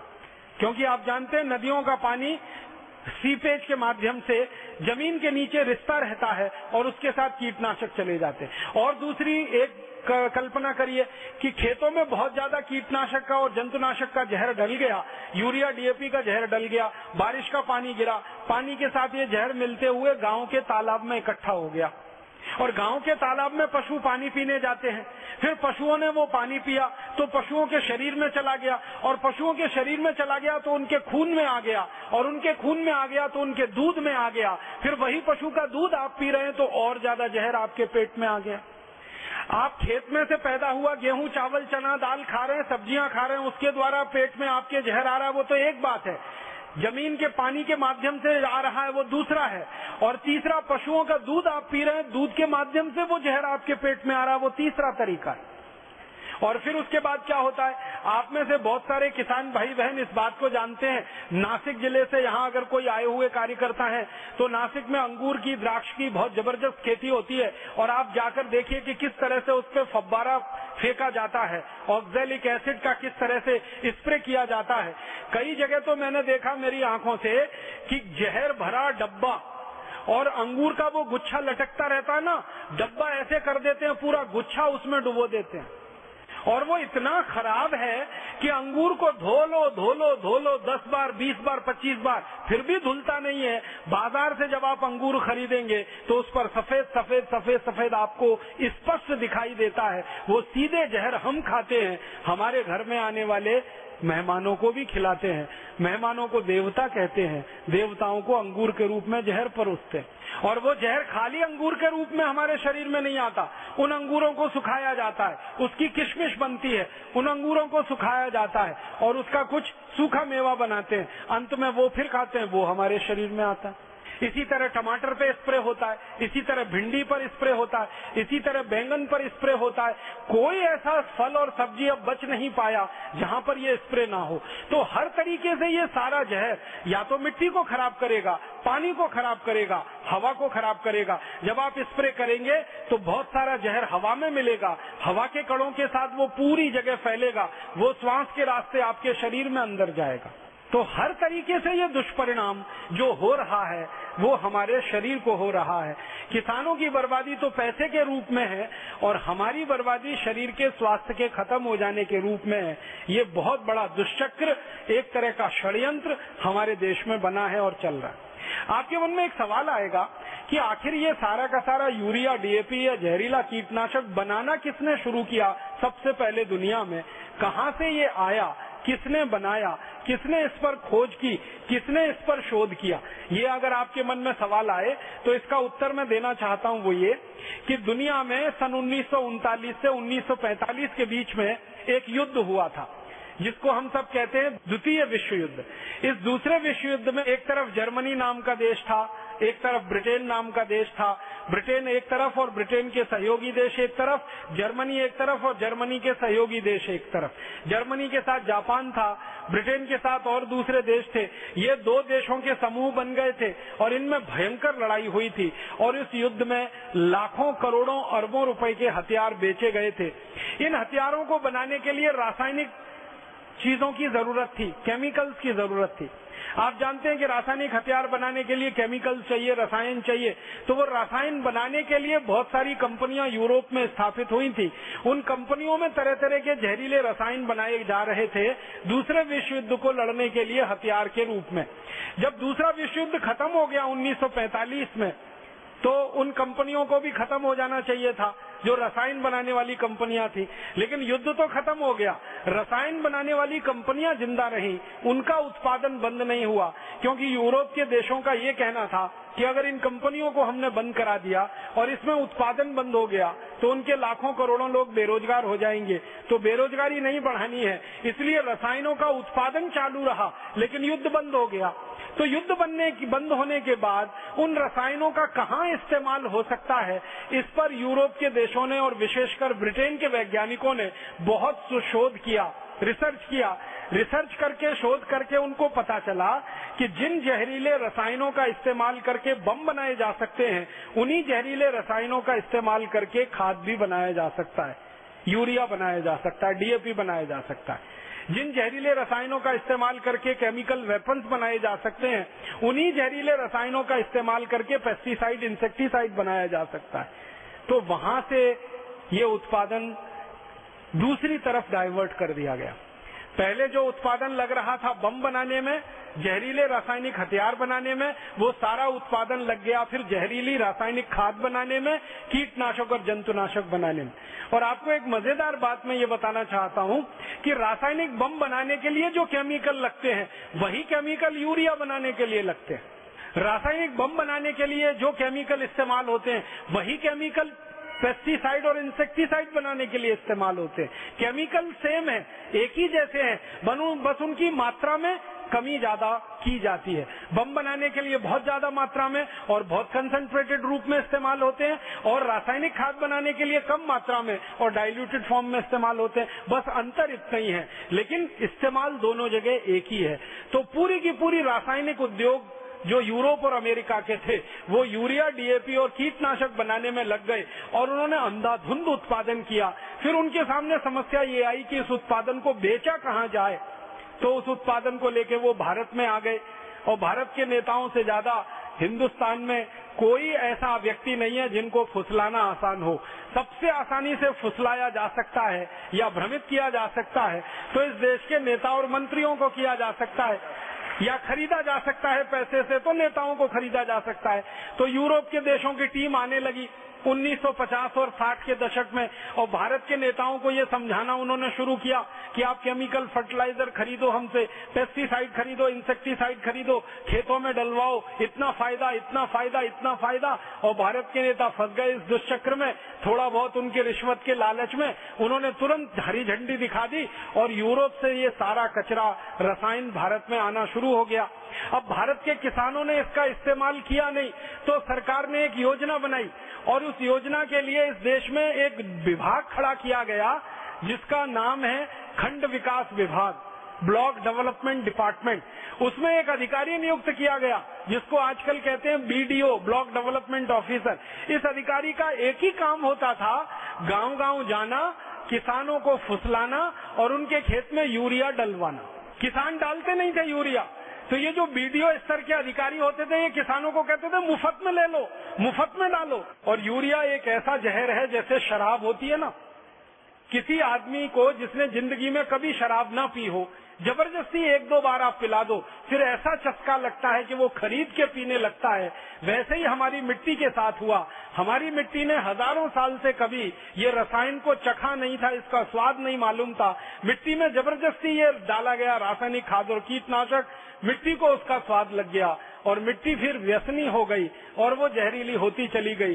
फिर किसानों ने खरीद खरीद के डालना शुरू किया। पहले किसान एक पैकेट डालता था पचास किलो का, फिर एक एकड़ में दो पैकेट, फिर तीन पैकेट। अभी तो दस दस बारह बारह पैकेट एक एक एकड़ में डाल देते हैं यूरिया डीएपी का। ये कहानी शुरू हुई यूरोप की कंपनियों को मुनाफा दिलाने के लिए दूसरे विश्व युद्ध में जो रसायन बनाए थे, उनका क्या इस्तेमाल किया जाए युद्ध खत्म होने के बाद? उसका दिमाग लगाकर उन्होंने जो रास्ता निकाला, वो अंत में जाकर खत्म हुआ भारत के खेतों पर और उसने बर्बाद कर दिया हमारी करोड़ों हेक्टेयर ज़मीन को और लाखों करोड़ों किसान को। ये कहानी वहाँ से शुरू होकर यहाँ तक आई। और अब इस कहानी में पूरे देश के किसान फंस गए हैं, सरकारी विभाग और तंत्र फंस गए हैं। तब अब समस्या के समाधान के रूप में हमारे सामने प्रश्न है कि हम क्या करें? एक रास्ता तो ये है कि ये जो जहरीली खेती चल रही है पूरे भारत देश में, इसको चलने दिया जाए। ये जो जहरीली खेती पूरे देश में निकल पड़ी है किसानों के खेत से, इसको आगे बढ़ाया जाए। एक तो ये है, हम सब खामोश बैठे रहे, चुपचाप बैठे रहे, जो चल रहा है उसको चलने दिया जाए। एक दूसरा विकल्प ये है कि ये जो जहरीली खेती हो रही है पूरे देश में खराब हो रही है हमारी ज़मीन, खराब हो रही है हमारी हवा, खराब हो रहा है हमारा पानी, बढ़ रहा है हमारा प्रदूषण, बढ़ रहा है जहर हमारे शरीर में। इतना जहर बढ़ गया है हमारे शरीर में कि दिल्ली में all India institute of medical sciences ने कुछ माताओं के दूध का परीक्षण किया तो माताओं के दूध में डीडीटी निकला। इतना जहर बढ़ गया। ये जहर की दो कहानियाँ मैं ज़रूर सुनाना चाहूँगा। अंदाज़ा लगे आपको। भारत देश में ये पंजाब हमारे बिल्कुल पड़ोस में है। वहाँ का एक छोटा सा गाँव है, मैं वहाँ गया हूँ। उस गाँव का नाम है हरी किशनपुरा छोटा सा गाँव है पंजाब का, बठिंडा के नज़दीक का। हरि किशनपुरा गाँव में मैं गया तो आपको हैरानी होगी, मुझे बहुत हैरानी हुई। गाँव के बाहर एक बोर्ड लगा हुआ था, बहुत बड़ा। उस पर गुरुमुखी भाषा में कुछ लिखा हुआ था। मैंने एक पंजाबी गुरुमुखी जानने वाले मेरे सहयोगी को पूछा, मैं पूछा, ये क्या लिखा है? गाँव के बाहर बड़ा सा बोर्ड लगा है। तो उसने बड़ी गंभीरता से कहा कि राजीव भाई, इस पर लिखा हुआ है, ये हरि किशन पूरा पूरा का पूरा गाँव बिकने के लिए तैयार है। कोई खरीददार हो तो संपर्क करे। आपको तो इस पर हँसी आएगी। लेकिन मुझे तो रोना आ गया। मैंने कहा, ये क्या लिखा? उसने कहा, यही लिखा है। मैंने कहा, सच? कि उसने कहा, बिल्कुल सच। ये गाँव बिकने को तैयार है। तो क्यों? तो उन्होंने कहा, ये तो नहीं मालूम, गाँव में चलो तो पूछते। तो हम गाँव में गए। एक सरदार जी से सबसे पहले मुलाकात हुई। हमने उनको पूछा कि आपके गाँव के बाहर बोर्ड लगा है कि गाँव बिकाऊ है, बिकने को तैयार है। उसने कहा कि इस गाँव का हर किसान परिवार छह लाख रुपए का कर्जदार है। हम में से किसी में इतनी हैसियत नहीं है कि हम हमारा कर्ज वापस कर सकें। इसलिए हमने ये बोर्ड लगा दिया है कि कोई आए और हमारे गाँव को खरीद ले, हर परिवार को छह लाख रुपए दे दे। हम ये कर्ज हमारा चुकाना चाहते हैं और ज़िंदगी भर के लिए जो हमारा गाँव खरीदेगा, उसकी गुलामी करने को हम तैयार हैं। हम बहुत दुखी हैं, हम बहुत परेशान हैं। हर परिवार पर छह लाख रुपए का कर्ज है। वो भाई को हमने पूछा, ये कर्ज कैसे हो गया? तो उन्होंने कहा इस गाँव की मुख्य फ़सल है, वो कपास है। और कपास की फ़सल पर 35 बार हमको स्प्रे करना पड़ता है जहरीली दवाओं का। 35 बार। कपास की फ़सल पर 35 बार स्प्रे करना पड़ता है। क्यों? तो उन्होंने कहा, इतने कीड़े आते हैं, इतने जंतु आते हैं कि हमारी फ़सल पूरी खराब हो जाती है। इसलिए 35 बार स्प्रे करते हैं और स्प्रे करने के लिए दवाएँ खरीदते हैं। पंद्रह पंद्रह हज़ार रूपए लीटर की दवाएँ खरीदते हैं, उसका स्प्रे करते हैं। कई बार वो स्प्रे भी फेल हो जाता है, फ़सल भी चौपट हो जाती है। साहूकार से कर्ज लेकर अगली फ़सल लगानी पड़ती है। इस चक्कर में हमारा कर्ज हर परिवार पर छह लाख रुपए हो गया।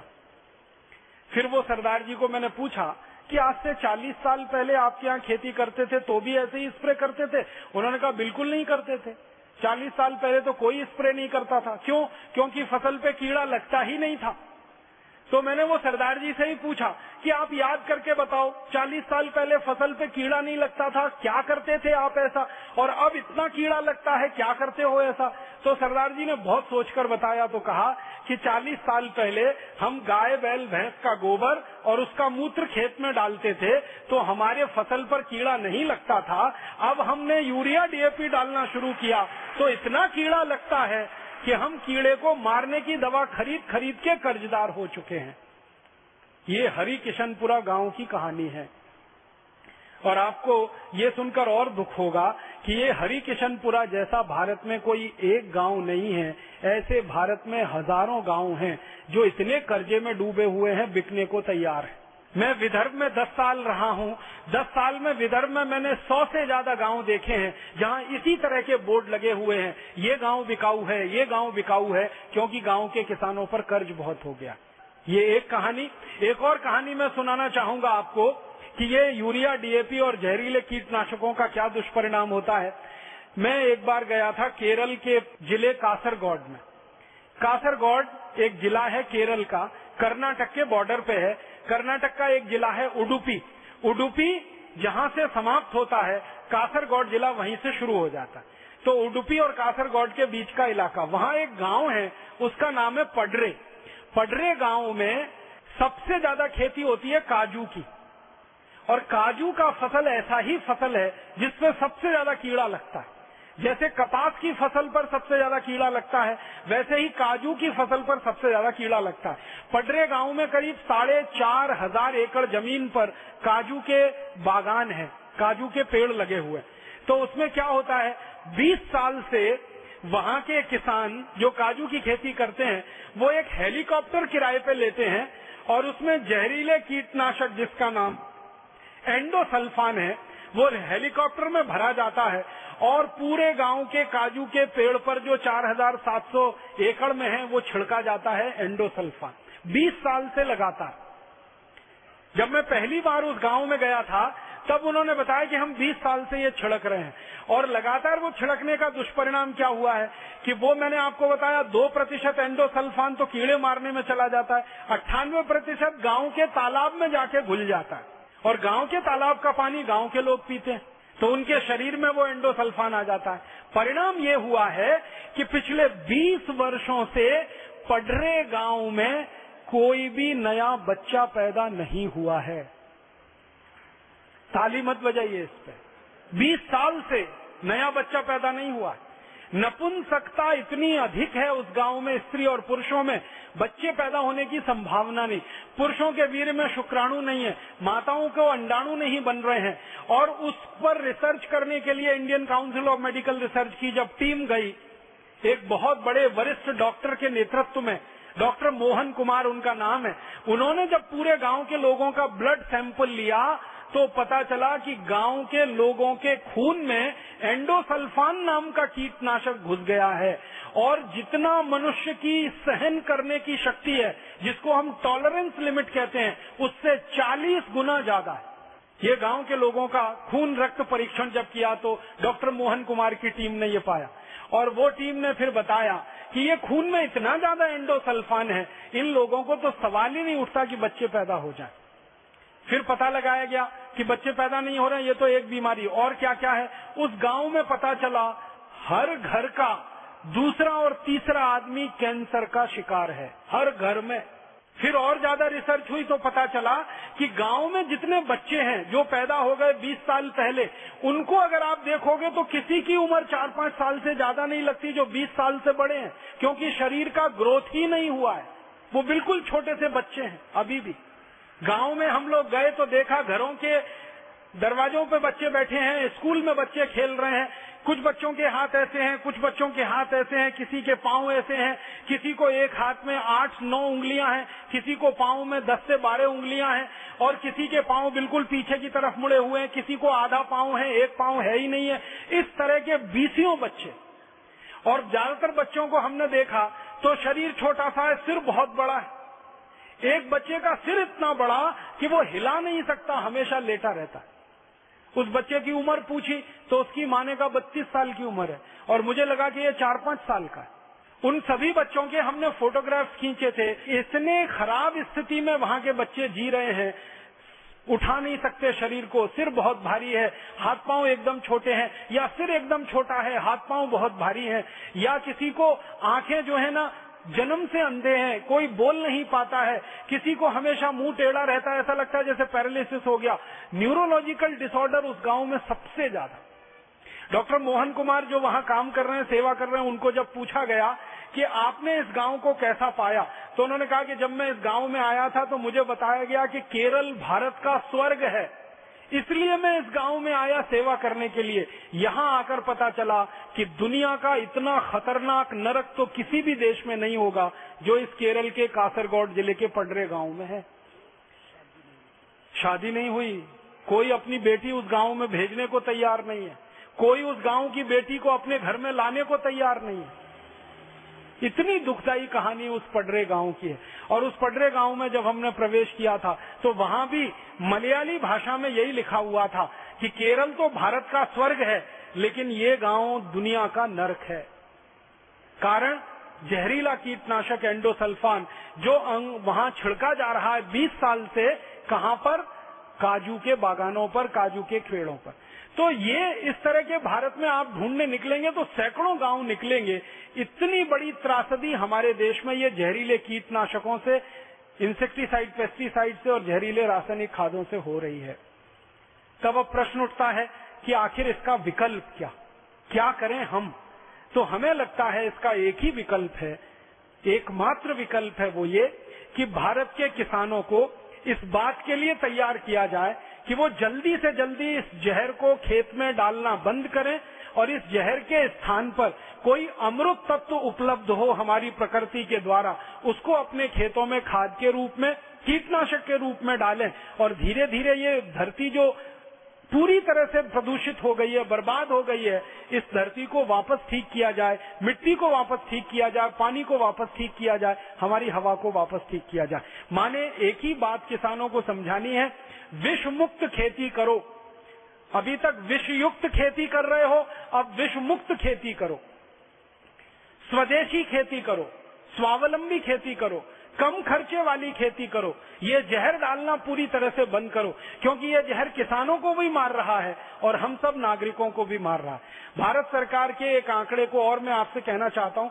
सरकार के आंकड़े हैं कि भारत में जितने किसान ये जहर छिड़कते हैं ना कीटनाशक पेस्टिसाइड इंसेक्टिसाइड खेत में, इनमें से हर साल सत्तर हज़ार किसान मर जाते हैं, हर साल, जो छिड़कते कैसे मर जाते हैं? आपको मालूम है, जब वो छिड़केंगे कीटनाशक और जंतुनाशक तो वो मिट्टी पर जितना गिरेगा, फ़सल पर जितना गिरेगा, उससे ज़्यादा तो श्वास के माध्यम से आपके शरीर में आने वाला है। और ज़्यादातर किसान भाई बहनों को मैंने देखा है, मुँह पे कोई मास्क नहीं लगाते हैं, ऐसे ही छिड़कते हुए चले जाते हैं। तो सत्तर हज़ार किसान हर साल इस देश में मर जाते हैं। सारी दुनिया में कीटनाशकों के द्वारा, जहरीले कीटनाशकों को गरीब देशों में जो बेच रही हैं, विदेशी बहुराष्ट्रीय कंपनियाँ, उनके स्प्रे के द्वारा तीन लाख किसान मर रहे हैं सारी दुनिया के विकासशील देशों में, गरीब देशों में। उसमें से सत्तर हज़ार किसान अकेले भारत में मर रहे हैं। जिनकी एफआईआर दर्ज होती है पुलिस स्टेशन में, जिनकी एफआईआर दर्ज नहीं है, ऐसे आंकड़ों को तो हम गिन ही नहीं सकते हैं, वो कितने अधिक होंगे। और उसके बाद हम जो मर रहे हैं, जहरीले सब्जियों को खाकर, दालों को खाकर, अनाज को खाकर, उसके बारे में तो सरकार अभी तक पूरी तरह से मौन है कि खाकर मरने वालों की संख्या कितनी है इस देश में। अगर कैंसर से होने वाली मौतों को जोड़ लिया जाए इस देश में, और कैंसर जैसी गंभीर बीमारियों से होने वाली मौतों को जोड़ लिया जाए तो ये आंकड़ा तो लाखों के ऊपर निकलेगा। इसलिए अब हमको एक फैसला तो लेना ही पड़ेगा सारे किसानों को वो ये कि अब हम जहर वाली खेती नहीं करेंगे, विष अपने खेत में नहीं डालेंगे, यूरिया डीएपी नहीं डालेंगे, एंडोसल्फान, मेलाथियान, पैराथियान जैसा जहर नहीं डालेंगे, अब जहर मुक्त खेती करेंगे, विष मुक्त खेती करेंगे, ये संकल्प जिस दिन हमारे किसान लेंगे, उसी दिन से यात्रा शुरू हो जाएगी। और ये संकल्प किसान भाइयों को आज नहीं तो कल लेना ही पड़ेगा। मैं विनम्रता पूर्वक उनसे एक बात कहना चाहता हूँ। अगर आप में से कुछ किसान भाई हैं तो इस बात को गंभीरता से सुने। जब से किसानों ने यूरिया, डीएपी, सुपरफॉस्फेट की खेती की है, जहर डाला है मिट्टी में और जब से किसानों ने एंडोसल्फान मेलाथियान जैसे सैकड़ों सैकड़ों जहर डाले हैं मिट्टी में, इसमें से पैदा हुआ पशुओं का जो चारा है ना, वो पशुओं ने खाया है और पशुओं के शरीर में भी ये जहर गया है। हमारी गाय के शरीर में जहर है डीडीटी हमारी गाय के दूध में है डीडीटी आप सुनकर हैरान हो जाएँगे। गाय का दूध दुनिया में सबसे अमृत तत्व वाला माना जाता है। उस गाय के दूध में डीडीटी है। तो पशुओं के शरीर में भी डीडीटी आ गया, इंडोसल्फान आ गया, मेलाथियान आ गया, जहरीले कीटनाशक पशुओं के शरीर में आ गए, क्योंकि उनको चारा वही खाने को मिला जिस चारे को यूरिया डीएपी से पैदा किया गया। और इसमें सबसे बड़ा दुर्भाग्य इस देश का जो हो गया वो ये। अभी थोड़े दिन पहले मैं कृषि वैज्ञानिकों के साथ एक गढ़मुक्तेश्वर नाम के छोटे से गाँव में गया था एक फार्म को देखने के लिए। वहाँ जाकर मेरी आँखें फटी रह गई, ये जानकर मैं हैरान हो गया। Indian council of agricultural research के वैज्ञानिक ये कह रहे हैं कि राजीव भाई, ये जहर जो खेतों में डाला है किसानों ने, इस जहर के कारण पैंसठ प्रतिशत गाय और भैंस बांझ हो गई है। समझते वो बच्चे पैदा नहीं कर सकते, संतान नहीं दे सकते। गाय, भैंस, पैंसठ प्रतिशत गाय, भैंस। बांझ हो गई इनफर्टाइल हो गई। और तब मुझे पता चला कि पैंसठ प्रतिशत इनफर्टिलिटी का रेट है हमारे पशुओं में। माताओं में, बहनों में आप अंदाज़ा लगा लीजिए। कम से कम 20-25 प्रतिशत तो माताओं, बहनों में निकल आएगा अगर यही आंकड़ा हम कोशिश करें। गुजरात में है। स्वामी जी कह रहे हैं, गुजरात में तो ये है ही 20-25 प्रतिशत। गुजरात के कुछ जिलों में जहाँ शायद ये जहर ज़्यादा डलता होगा। तो हमारी माताओं, बहनों में 20 प्रतिशत, पच्चीस प्रतिशत इनफर्टिलिटी बांझपन आ जाए। हमारी गाय और भैंसों में पैंसठ प्रतिशत बांझपन आ जाए। अंतिम दुष्परिणाम जानते हैं क्या होगा? जब गाय और भैंस बांझ हो जाती है, संतान देने में असमर्थ हो जाती है, कोई किसान उसको घर में खाना खिलाने को तैयार नहीं होता। वो सीधे उनको कसाई को बेच देता है और कसाई ऐसी गाय और भैंसों को काटकर उनका मांस दुनिया के देशों को बेच देते हैं। हर साल हमारे देश में गाय, बैल, भैंस जैसे बड़े चार करोड़ पशु इसी कारण से कट जाते आप इस बात का अंदाज़ा और एहसास करने की कोशिश करिए कि यूरिया, डीएपी, एंडोसल्फान जैसे जहर ने हमारे पशुओं को बांझ बना दिया और अंतिम स्थिति में वो पशु कतल खाने में कटने के लिए जा रहे हैं। चार करोड़ पशु हमारे कट रहे हैं हर साल। और उन चार करोड़ पशुओं का एक छोटा सा हिसाब मैंने निकाला कि इन्हीं चार करोड़ पशुओं को अगर हम कटने से बचा सके और इनका बांझपन का इलाज कर सके। तो यही चार करोड़ पशु हर साल इस भारत देश को पंद्रह हज़ार करोड़ की आमंदनी दे सकते हैं। माने हर साल पंद्रह हज़ार करोड़ की आमंदनी का नुकसान हो रहा है पशुओं के कटने से। गाय और भैंस माँ नहीं बन पा रही है, बच्चों को नहीं दे पा रही है, किसान कसाई खाने में बेच रहे तब मुझे समझ में आया कि दिन, दूनी, रात, चौगुनी ये कसाई खानों की तरक्की कैसे बढ़ रही है। हमारे यहाँ दूध देने वाली डेयरियाँ तो कम होती जा रही हैं, दूध का उत्पादन तो घटता जा रहा है लेकिन पशुओं को काटने वाले कतल खाने लगातार बढ़ते जा रहे हैं। ये दिल्ली से हरिद्वार के बीच का ही सर्वे करो तो पशुओं को काटने वाले कतल खानों के विकास की दर 300 प्रतिशत से बड़ी है यहाँ पर। तब बात समझ में आ गई बिल्कुल साफ़ साफ़ कि पशुओं को काटने के कतल खाने तब तक बढ़ते ही रहेंगे। जब तक गाय और भैंस हमारी बांझ रहेंगी, संतान उत्पन्न करने में असमर्थ होंगी तो किसान उसको कसाईयों को ही बेचेगा, क्योंकि वो और किसी काम के हो नहीं सकते। और कसाई उसको काटेंगे और उसका मांस भी बाज़ार में बिकने के लिए ही जाएगा। तो अगर हमें ये कतल खाने बंद कराने हो, अपने पशुओं की जान बचानी हो, अपनी अर्थव्यवस्था में हज़ारों करोड़ रुपए की वृद्धि करनी हो, और 12 लाख करोड़ रुपए जो फालतू में हमारा बर्बाद हो रहा है, इसको किसी तरह से बचाना हो, देश की धरती माता को समृद्ध बनाना हो विश्व मुक्त बनाना हो जहर मुक्त बनाना हो, शुद्ध बनाना हो, सात्विक बनाना हो तो एक ही उपाय बचा है, सिर्फ़ एक है कि हमारे किसान जल्दी से जल्दी ये जहर वाली खेती बंद कर दें विष डालने वाली खेती बंद कर दें, जहर मुक्त खेती करें, विष मुक्त खेती करें, यही एक रास्ता है और कोई रास्ता नहीं। फिर किसान भाई पूछेंगे अच्छा ठीक है, आपकी बात मान लिया, हम जहर नहीं डालेंगे, यूरिया डीएपी नहीं डालेंगे, एंडोसल्फान, मेलाथियान नहीं डालेंगे, लेकिन इस बात की क्या गारंटी है कि हमारा उत्पादन अच्छा होगा? मैं आपको एक छोटी सी बात समझाना चाहता हूँ सरल भाषा में। अगर आप किसान हैं और खेती करते हैं तो एक जानकारी देना चाहता हूँ कि हमारे खेत में जो कुछ भी पैदा होता है, पौधे का निर्माण जो खेत में होता है, बीज बीज में से पौधा, पौधे से फल तो फल ज़्यादा से ज़्यादा मिले तो पौधा अच्छे से अच्छा हो तो बीज अच्छे से अच्छा हो, और जिस मिट्टी में बीज डाला गया वो मिट्टी अच्छे से अच्छी हो, ये सीधा एक चक्र है। तो मिट्टी अच्छी से अच्छी होनी चाहिए बीज अच्छे से अच्छा होना चाहिए, फल तो अच्छा मिलने ही वाला है। तो मिट्टी को अच्छा बनाना है तो एक ही रास्ता है, उसको जहर मुक्त करो। उसमें जो आपने पिछले 40 साल से यूरिया डीएपी के नाम पर, एंडोसल्फान के नाम पर जो डाला है, ये मिट्टी से बाहर निकालो।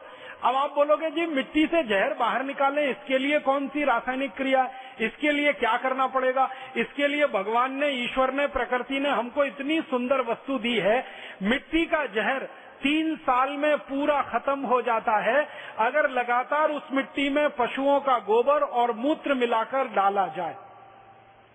जैसे गाय है, जैसे भैंस है, जैसे बैल है तो गाय, बैल, भैंस का गोबर, गाय, बैल, भैंस का मूत्र, पशुओं का गोबर, पशुओं का मूत्र, ये दोनों मिलाकर मिट्टी में लगातार डाला जाए अगर तो मिट्टी तीन साल में पूरी तरह से जहर मुक्त हो जाती है। आप बोलेंगे, वो कैसे? ये जो पशुओं का गोबर है, इसमें जहर को खींचने की सबसे ज़्यादा ताकत है। जैसे आपके शरीर में जहर चला जाए ना तो उस जहर की सफ़ाई करने की ताकत आपकी किडनी में है। वैसे ही पशुओं के गोबर और मूत्र में जहर को साफ़ करने की सबसे ज़्यादा प्रकृति के द्वारा, भगवान के द्वारा दी गई ताकत है। तो पशुओं का गोबर और पशुओं का मूत्र अगर भरपूर मात्रा में मिट्टी में डाला जाए तो एक साल लगातार डालो, दो साल लगातार डालो, तीसरे साल डालते डालते मिट्टी पूरी तरह से शुद्ध और पूरी तरह से सात्विक हो जाती है। उस मिट्टी में विष पूरी तरह से खत्म हो जाता है और 100 प्रतिशत मिट्टी निरापद हो जाती है विष मुक्त हो जाती है। अब आप बताओ, इससे सस्ता और इससे अच्छा इलाज कहाँ हो सकता है? अब इसका दो फ़ायदे। एक तो मिट्टी हमारी जहर मुक्त हो गई विष मुक्त हो गई। दूसरा, पशुओं का गोबर और मूत्र अगर हमने खेत में डाला और उस गोबर और मूत्र से ये काम हुआ तो पशुओं की इज़्ज़त हमारे जीवन में बढ़ गई, उनका सम्मान हमारे जीवन में बढ़ गया, क्योंकि वो हमारे लिए दूध के अलावा भी लाभकारी सिद्ध हुए। और पशु अगर ज़्यादा लाभकारी सिद्ध होने लगे किसानों को तो फिर कोई किसान पशु को बेचेगा ही नहीं और कसाई के हाथ में वो लगेंगे ही नहीं। तो काटने को उन्हें मिलेगा क्या? तो कतल खाने अपने आप बंद हो जाएँगे। तो पशु हत्या का पाप जो इस देश के माथे पर लगा हुआ है, वो बिल्कुल साफ़ हो जाएगा, धुल जाएगा। वो भी काम होता है। गो माता की हत्या का कलंक भी मिटेगा। और जिन आईसीआर के वैज्ञानिकों ने कुछ काम किया है पिछले 10-12 वर्षों में, वो मुझे बताते हैं कि अगर खेत में लगातार गोबर गोमूत्र डाला जाए, उसमें से घास चारा पैदा किया जाए और वो घास चारा तीन साल किसी भी गाय, भैंस को लगातार खिला दिया जाए तो उस गाय, भैंस का बांझपन भी खत्म हो जाता है और चौथे साल वो संतान देने की स्थिति में आ जाती है। एक वैज्ञानिक जिन्होंने बहुत रिसर्च किया, उनका तो यहाँ तक कहना है कि ये पशुओं के शरीर में जो जहर चला गया है, इस जहर को बाहर निकालने के लिए कुछ आयुर्वेदिक जड़ी बूटियाँ हैं। उन जड़ी बूटियों को लगातार पशुओं को खिलाया जाए तो पहले ही वर्ष में बहुत सारी गाय और भैंस माँ बन जाती हैं। और उस वैज्ञानिक ने एक हज़ार गाय और भैंसों पर यह परीक्षण किया है, और उनका नाम है डॉक्टर विनोद। उनसे मेरी बहुत लंबी वार्ताएँ हुई हैं। उनका ये कहना है कि जड़ी बूटियाँ हैं आयुर्वेद की, जिनको हम तीन चार खुराक खिलाते हैं किसी भी गाय और भैंस को, सारे शरीर का जहर उनका निकल जाता है। और जो गाय भैंस तीन तीन चार चार साल से माँ नहीं बनी है, वो पहली बार में ही माँ बन जाती है। और माँ बनते ही उसकी कीमत बढ़ जाती है। फिर कोई किसान उसको कसाई को बेचने की सोचता भी नहीं है, वो घर में ही उसको बाँध के रख लेता है। तो बांझपन की समस्या का भी समाधान होता है। तो खेत में हम डालें गोबर और मूत्र और मिट्टी को बनाएँ शुद्ध और पवित्र, और उसमें से जो उत्पादन है वो हम भी खाएँ, हमारे पशुओं को खिलाएँ, हम भी स्वस्थ बने, हमारे पशु भी स्वस्थ बने। आप सोचें आपको निरापद भोजन मिलने लगे, सजीव भोजन मिलने लगे, स्वस्थ भोजन मिलने लगे जहर मुक्त भोजन मिलने लगे तो आपके शरीर का कैंसर, डायबिटीज़, हाइपरटेंशन खत्म होता। देश की खतरनाक बीमारियाँ कम होती हैं। उन बीमारियों के लिए खर्च होने वाला सात लाख करोड़ रुपए बचता है। और वो सात लाख करोड़ रुपए अगर देश के उत्पादन के और विकास के काम में लगा दिया जाए तो देश की गरीबी, भुखमरी, बेकारी तीन चार साल में ही मिटती है। तो रास्ता अब एक ही है। कि हम हमारे खेतों में जहर और विष डालना बंद करें, गोबर, गोमूत्र डालें। अब आप एक सवाल अक्सर मन में आता है और किसान मुझे कहते रहते हैं वो ये कि क्या गोबर और मूत्र से उत्पादन उतना ही होता है जितना यूरिया डीएपी से होता है? मैं आपको इस बात को विनम्रता पूर्वक कह रहा हूँ कि गोबर और मूत्र से उत्पादन ज़्यादा होता है यूरिया डीएपी की तुलना में। और दुनिया भर में ये परीक्षण हो गए मैं आपको भारत के ही बारे में जानकारी देता हूँ। भारत में हैदराबाद में एक संस्था है सस्टेनेबल एग्रीकल्चर के लिए काम करती है। सतत कृषि उसको हिंदी में कहते हैं। इस संस्था के द्वारा 20 लाख एकड़ ज़मीन में पिछले कई वर्षों से गोबर और मूत्र की खेती की जा रही है और उनका कहना है कि उत्पादन लगातार बढ़ रहा है। 10, 12, 15, 20 प्रतिशत से लेकर 200 प्रतिशत तक उत्पादन बढ़ा है किसानों का। गोबर और मूत्र की खेती में इतनी ताकत है। मैं आपको किसान भाई बहन है अगर आप तो एक छोटी सी बात समझाना चाहता हूँ वो ये कि पौधे को बड़ा होने के लिए और पौधे पर अच्छा फल लगने के लिए सबसे ज़्यादा काम में अगर कोई चीज़ आती है ना तो वो सूर्य का प्रकाश है। सूर्य का प्रकाश भरपूर मात्रा में जिस पौधे को मिलेगा, उस पौधे की बढ़त माने ग्रोथ सबसे अच्छी होगी, उसका फल भी सबसे अच्छा होगा। ज़मीन से मिलने वाले जो सूक्ष्म पोषक तत्व हैं, जिनको हम माइक्रो न्यूट्रिएंट्स कहते हैं अंग्रेज़ी में, जैसे कुछ मैक्रो न्यूट्रिएंट्स होते हैं, कुछ माइक्रो न्यूट्रिएंट्स होते हैं।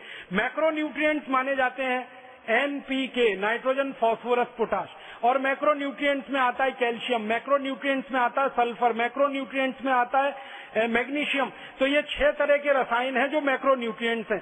बाकी जितने भी रसायन हैं, जिनकी संख्या बारह है, जो बहुत सूक्ष्म मात्रा में इस्तेमाल होते हैं, जैसे कॉपर है, जैसे कोबोल्ट है, जैसे मैग्नीज है, ये बहुत सूक्ष्म मात्रा में, जिनको माइक्रो न्यूट्रिएंट्स कहते हैं, ये कुल मिलाकर अठारह हैं। इनकी सबसे ज़्यादा उपलब्धता अगर कहीं पर है तो वो पशुओं के गोबर और मूत्र में ही है, और उसके बाद भगवान की बनाई गई मिट्टी में है, और कहीं भी नहीं है। आप जानते हैं, यूरिया डीएपी सुपर फॉस्फेट में तो तीन ही मैक्रो न्यूट्रिएंट्स हैं। नाइट्रोजन है, फॉस्फोरस है, पोटाश है। बाकी तो उसमें कुछ है ही नहीं। बाकी चाहिए तो गोबर की तरफ़ ही लौटना पड़ेगा, मूत्र की तरफ़ ही लौटना पड़ेगा। कैल्शियम तो है नहीं यूरिया में, मैग्नीशियम तो है नहीं यूरिया में, मैग्नीज तो है नहीं यूरिया में, कोबाल्ट तो है नहीं यूरिया में, कॉपर तो है नहीं यूरिया में, और ये सब चाहिए मिट्टी को और पौधे को। तो यूरिया से तो मिलेगा नहीं डीएपी में भी नहीं मिलेगा, सुपर फॉस्फेट में भी नहीं मिलेगा, उसमें तो तीन ही केमिकल मिलने वाले हैं। और खेत की मिट्टी को चाहिए अट्ठारह तरह के केमिकल वो तो मिलेंगे गोबर और मूत्र से ही, क्योंकि गोबर और मूत्र में ये भरपूर मात्रा में उपलब्ध है। तो आप गोबर और मूत्र की खेती करें तो भूमि को सूक्ष्म पोषक तत्व तो भरपूर मिलेंगे, जिससे भूमि की उर्वरक शक्ति बढ़ेगी। और भूमि की उर्वरक शक्ति बढ़ेगी तो उत्पादन की दर बढ़ेगी, आपको फ़सल अच्छी मिलेगी, उत्पादन ज़्यादा मिलेगा, बेहतर मिलेगा। और जो उत्पादन आपको मिलेगा, उसको बाज़ार में जब आप बेचेंगे तो उसका मूल्य भी भरपूर मिलेगा, कीमत भी भरपूर मिलेगी। आप मुंबई में कभी जाओ, जब आम का सीज़न आता है तो मुंबई के बाज़ार में मैंने खूब देखा है। यूरिया डीएपी का आम खरीदो हापुस अल्फेंजो तो आराम से मिल जाता है एक पेटी 200, 250, 300 रुपए का। और वही हापुस और अल्फेंजो खरीदो गोबर और मूत्र वाला तो एक पेटी मिलता है सात सौ रुपये का आठ सौ रुपये का नौ सौ रुपये का।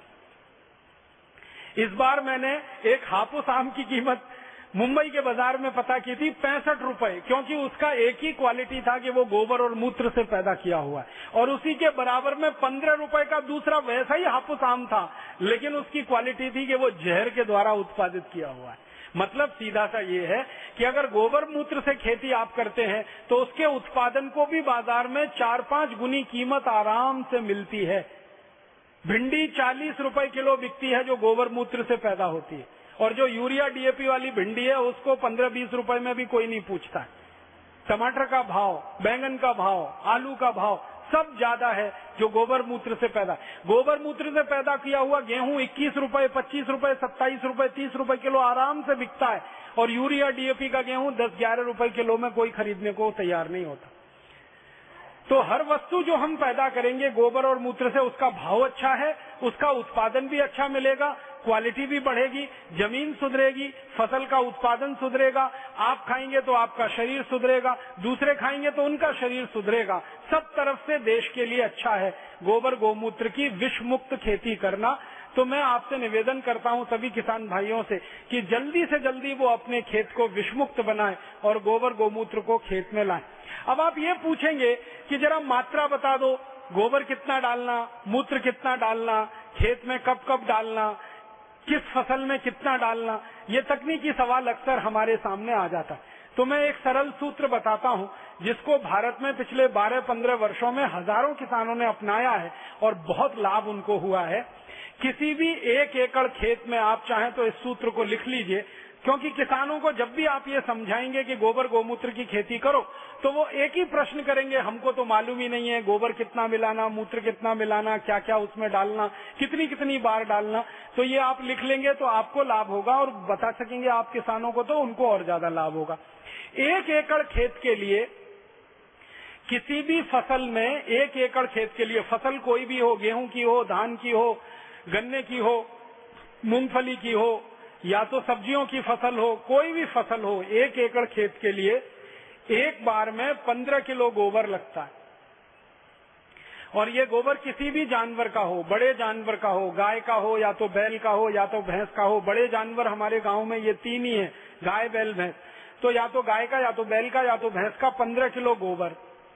और उसमें मिलाइए पंद्रह लीटर मूत्र। उसी जानवर का, गाय का, या तो बैल का, या तो भैंस का। पंद्रह किलो गोबर, पंद्रह किलो मूत्र, दोनों मिला लीजिए, प्लास्टिक के एक ड्रम में, और मिलाकर इसमें एक किलो गुड़ डाल दीजिए, गुड़। और गुड़ ऐसा डालिए जो हम नहीं खा सकते, जानवर भी नहीं खा सकते, खराब हो जाता है, बहुत बेकार होता है। जिस गुड़ को कोई नहीं खाता, जिसमें बदबू आने लगती है, जो पानी की तरह से फैल जाता है बेकार समझ के हम जिसको फेंक देते हैं, वो गुड़ खाद बनाने में सबसे अच्छा काम आता है। तो एक किलो गुड़, पंद्रह किलो गोबर, पंद्रह लीटर मूत्र, फिर इसमें एक किलो डालिए दाल का आटा। उड़द की दाल है तो सबसे अच्छा मूंग की दाल हो सकती है, मसूर की दाल हो सकती है, अरहर की दाल हो सकती है, चने की दाल हो सकती है, खेसारी की दाल हो सकती है, सोयाबीन की दाल हो सकती है, कोई भी दाल। एक किलो दाल का आटा, दाल को पीसकर उसका पाउडर या आटा और अंत में एक किलो मिट्टी मिट्टी डालनी है एक ऐसे पेड़ के नीचे से उखाड़कर जो पेड़ बहुत साल पुराना आपके गाँव में लगा हुआ है। पीपल का पेड़ हो, बरगद का पेड़ हो, आम का पेड़ हो, पुराना पेड़ हो, दस साल, बीस साल, पच्चीस साल, पचास साल पुराना, उस खेत के नीचे से एक किलो मिट्टी खोदकर इसमें डालना। तो पंद्रह किलो गोबर पंद्रह लीटर मूत्र, एक किलो गुड़, एक किलो दाल का आटा और एक किलो पुराने पेड़ के नीचे की मिट्टी। ये पाँच वस्तुओं को प्लास्टिक के एक ड्रम में मिला देना। डंडे से मिला देना, चाहे हाथ से मिला देना, कोई फ़र्क नहीं पड़ता। मिलाने के बाद इसको पंद्रह दिन तक रखना। इसमें पंद्रह दिन तक एक ही काम करना, सुबह और शाम डंडे से इसको घुमाते रहना। पंद्रह दिन तक इसको ऐसे ही रख देना ड्रम में मिला के। और डंडे से सुबह शाम घुमाते रहना। पंद्रह दिन में ये खाद बनकर तैयार हो जाएगा। फिर इस खाद में लगभग डेढ़ सौ से दो सौ लीटर पानी मिलाना।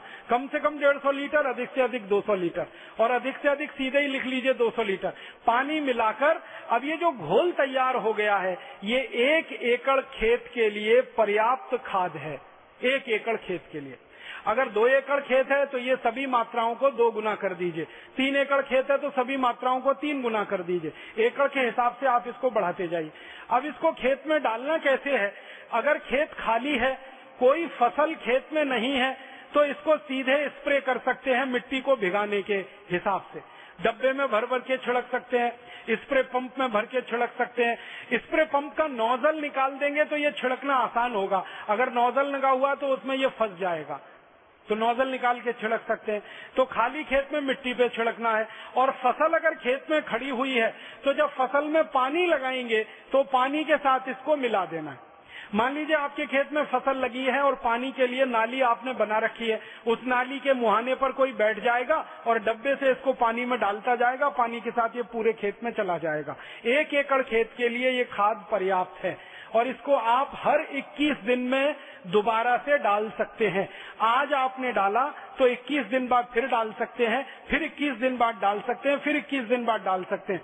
मतलब इसका है कि तीन महीने की फ़सल है तो कम से कम चार से पाँच बार डाल दीजिए। चार महीने की फ़सल है तो पाँच से छह बार इसको डाल दीजिए। छह महीने की फ़सल है तो सात आठ बार डाल दीजिए। साल भर की फ़सल है, जैसे आप गन्ना लेते हैं, ऊस लेते हैं तो उसमें आप इसको कम से कम चौदह पंद्रह बार डाल दीजिए। इसको हर इक्कीस दिन में डालते जाना। तो ये खाद से आप किसी भी फ़सल को भरपूर उत्पादन ले सकते हैं। गेहूँ, धान, चना, चावल, दाल, गन्ना, मूंगफली, सब्ज़ियाँ, सब तरह की फ़सलों में ये डालकर देखा गया है। इसके बहुत अच्छे और बहुत अद्भुत परिणाम है। सबसे अच्छा परिणाम क्या आता है इसका? कि आपकी ज़िंदगी का जो खाद का खर्चा है, साठ प्रतिशत वो एक झटके में खत्म हो गया। फिर दूसरा खर्चा क्या खत्म होता है? जब आप ये गोबर मूत्र का खाद डालेंगे तो खेत में विष कम हो जाएगा तो जंतु नाशक डालना और कम हो जाएगा। कीटनाशक डालना और कम हो जाएगा। यूरिया, डीएपी का असर जैसे जैसे मिट्टी से कम होता जाएगा। बाहर से आने वाले कीट और जंतु भी आपके खेत में कम होते जाएँगे। तो जंतुनाशक और कीटनाशक डालने का खर्च भी अपने आप धीरे धीरे कम होता जाएगा। और लगातार तीन चार साल आपने ये खाद बनाकर डाल दिया तो लगभग तय मानिए, आपके खेत में कोई भी जहरीला कीट और जंतु आएगा नहीं तो उसको मारने के लिए दवा डालने की ज़रूरत और गरज भी नहीं पड़ेगी। तो 20 प्रतिशत वो जो फालतू खर्चा था, वो भी बच जाएगा। माने खेती का 80 प्रतिशत खर्चा आपका बच जाएगा। दूसरी बात इस खाद के बारे में कि ये सभी फ़सल के लिए है। कोई भी फ़सल रवि की हो, खरीफ की हो, जायद की हो, हमारे यहाँ फ़सल चक्र में तीन मुख्य फ़सलें हैं, रवि, खरीफ, जायद। तीनों तरह की फ़सलों में ये काम आता है। इसलिए इस फॉर्मूले में ज़्यादा कोई जटिलता नहीं है, बहुत सरल है, बहुत आसान है। और जानवर जो गोबर दे रहा है, मूत्र दे रहा है, वो आसानी से किसी भी गाँव में मिल जाते हैं। भले वो दूध ना दे, लेकिन गोबर और मूत्र तो वो दे ही दे रहे हैं। उनको इकट्ठा करने की बात है। गोबर इकट्ठा करना तो बहुत आसान है। जानवरों का मूत्र इकट्ठा करना भी आसान है। जब भी जानवर मूत्र देते हैं, आप ऐसा करिए, उनको बांधने का जो स्थान है जानवरों का, वो थोड़ा मिट्टी से और ईंट से थोड़ा पक्का बना दीजिए, सीमेंट कर दीजिए या पत्थर लगा दीजिए और उस स्थान को थोड़ा ढाल दे दीजिए, फिर उसमें एक नाली बना दीजिए और बीच में एक खड्डा डाल दीजिए। तो जो भी मूत्र करेंगे जानवर, वो सब नाली में आ जाएगा, खड्डे में इकट्ठा हो जाएगा। अब जानवरों के मूत्र की एक विशेषता है कि इसकी कोई एक्सपायरी डेट नहीं है।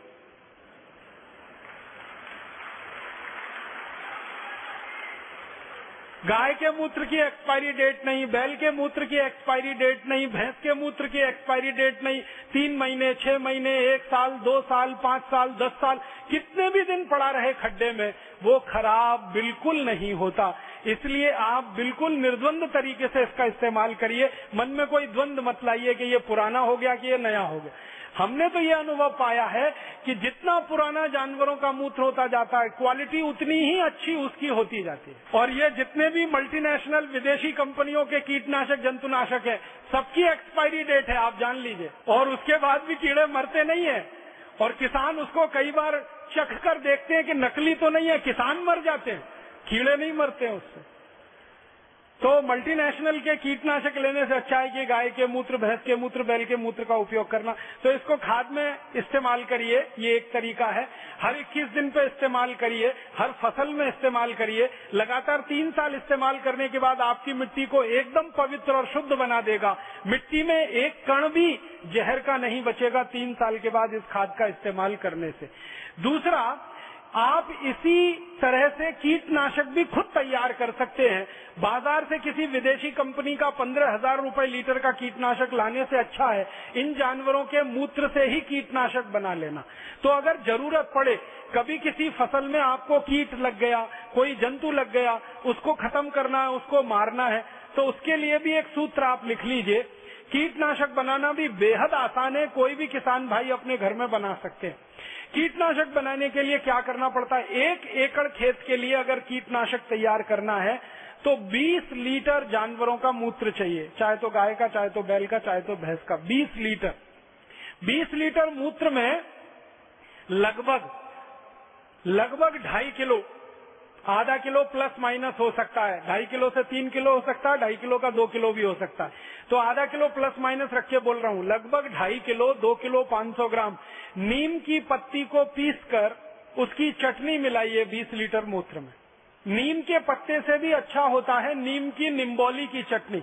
आप जानते हैं नीम पर एक फल लगता है निम्बोली जैसा। वो अगर मिल जाए तो ढाई किलो निम्बोली की चटनी, वही 20 लीटर मूत्र में मिलाना है, नहीं तो ढाई किलो नीम के पत्ते की चटनी। इसी तरह से एक दूसरा पत्ता होता है धतूरे का पत्ता। लगभग ढाई किलो धतूरे के पत्ते की चटनी, दो किलो पाँच सौ ग्राम। धतूरा आप सभी जानते हैं, आसानी से गाँव के किसान उसको पहचानते हैं। ऐसा कोई गाँव नहीं जहाँ धतूरा नहीं होता। तो धतूरे के पत्ते की चटनी। तीसरा एक पेड़ होता है जिसको आंकड़ा कहते हैं। आँख भी कहते हैं कई लोग, आंकड़ा भी कहते हैं। अर्क मदार कहते हैं उसको, आयुर्वेद में। तो अर्क मदार आंकड़ा आख इसके भी पत्ते लगभग ढाई किलो, दो किलो पाँच सौ ग्राम, इसकी चटनी। और इसके बाद चौथा एक पेड़ है, जिसको बेलपत्री कहते हैं, जिसके पत्ते शंकर भगवान के ऊपर आप सब चढ़ाते हैं। बेलपत्री, बेलपत्र बिल्व पत्र भी कहते हैं कुछ लोग उसको। तो बेलपत्री बिल्व पत्र के ढाई किलो पत्ते की चटनी। और महाराष्ट्र में तो बहुत बड़ी मात्रा में होता है सीताफल। हमारे उत्तर भारत में उसको शरीफा कहते हैं। महाराष्ट्र में सीताफल और कई जगह सीताफल कहते हैं तो सीताफल के पत्ते की चटनी ढाई किलो। अगर आड़ू के पत्ते मिल जाएँ, वो भी ढाई किलो लगभग। परम पूजनीय स्वामी जी कह रहे हैं कि आड़ू के पत्ते में कीट को मारने की या खत्म करने की सबसे ज़्यादा शक्ति है। उसका रस पड़ते ही कीट मरते हैं तो आड़ू के पत्ते अगर मिल जाए तो और भी अच्छा है। तो ये पाँच छह तरह के पेड़ों के पत्ते आप ले लो, ढाई ढाई किलो, इनको पीसकर 20 लीटर जानवरों के मूत्र में डालकर उबालना है, गर्म करना है। और इसमें थोड़ा उबालते समय आधा किलो से 750 ग्राम तक तंबाकू का पाउडर और डाल देना, तंबाकू। तंबाकू का पाउडर। आधा किलो कम से कम साढ़े सात सौ ग्राम अधिक से अधिक। ये डालकर उबाल लेना है, उबालकर इसको ठंडा कर लेना है। और ठंडा करके इसको आप बोतलों में भर के रख लीजिए, ये कभी भी खराब नहीं होता, ये कीटनाशक तैयार हो गया। अब इसको डालना कैसे, स्प्रे कैसे करना है? जितना कीटनाशक लेंगे, उसका 20 गुना पानी। अगर एक लीटर कीटनाशक लिया तो 20 लीटर पानी। 10 लीटर कीटनाशक लिया तो 200 लीटर पानी। जितना कीटनाशक आपका तैयार हो गया, उसको अंदाज़ा लगा लीजिए आप जितनी उसकी मात्रा तैयार हो गई, उसका 20 गुना पानी उसमें मिला दीजिए। मिलाकर इसको आप खेत में छिड़क सकते हैं किसी भी फ़सल पर। और इसको छिड़कने का परिणाम ये है कि दो से तीन दिन के अंदर, लगभग 48 से बहत्तर घंटे के अंदर, जिस फ़सल पर आपने स्प्रे किया, उस पर कीट और जंतु आपको दिखाई नहीं देंगे। कीड़े और जंतु सब पूरी तरह से दो तीन दिन में ही खत्म हो जाते हैं, समाप्त हो जाते हैं। इतना प्रभावशाली ये कीटनाशक बन के तैयार होता है। ये बड़ी बड़ी विदेशी कंपनियों के कीटनाशक से सैकड़ों गुना ज़्यादा ताकतवर है और एकदम फोकट का है। बनाने में कोई खर्चा नहीं है। जानवरों का मूत्र मुफ़्त में मिल जाता है। आपको नीम के पत्ते मुफ़्त में मिल जाएँगे, निम्बोली मुफ़्त में मिल जाएगी, आंकड़ा के पत्ते मुफ़्त में मिल जाएँगे, आड़ू के पत्ते सब तरह के पत्ते मुफ़्त में हर गाँव में उपलब्ध हैं। तो ये आप कीटनाशक के रूप में, जंतुनाशक के रूप में इसको इस्तेमाल करिए। और तीसरी एक जानकारी और देना चाहता हूँ, अच्छी उत्पादन और फ़सल लेने के लिए जो बीज आप खेत में डालते हैं, उस बीज को पहले संस्कारित करिए, फिर मिट्टी में डालिए। बीज संस्कार करने के लिए एक छोटा सा सूत्र और बताना चाहता हूँ, जिसमें बीज को डुबो कर रखिए, फिर खेत में डालिए। मान लीजिए आपको गेहूँ का बीज लगाना है, मान लीजिए बाजरी का बीज लगाना है, या मक्की का बीज लगाना है तो बीज ले लीजिए एक किलो। एक किलो बीज के अनुसार ये सूत्र मैं बता रहा हूँ, अगर दो किलो हो तो सब चीज़ों को दुगना कर लीजिएगा। एक किलो जानवरों का गोबर ले लीजिए। किसी भी जानवर का हो, गाय का, बैल का, भैंस का, एक किलो गोबर ले लीजिए और उसी जानवर का एक किलो मूत्र ले लीजिए। गोबर और मूत्र को आपस में मिला दीजिए। फिर इसमें 100 ग्राम कलई चूना मिलाना है।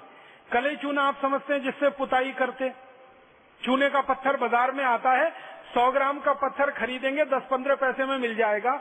उस चूने के पत्थर को एक दिन पहले पानी में डाल दीजिए दो तीन लीटर पानी में। रात भर में वो पानी एकदम गर्म हो जाएगा, फिर ठंडा होके, चूना शांत होके नीचे बैठ जाएगा, पानी ऊपर आ जाएगा। फिर इसको घोल लीजिए, चूना और पानी को, और इसको एक किलो गोबर, एक लीटर मूत्र वाले पात्र में डाल दीजिए। तो गोबर, मूत्र और सौ ग्राम कलई चूने में जितना पानी तैयार हुआ, वो सब मिला दीजिए। और अच्छे से घोल कर इसमें बीज को डाल दीजिए।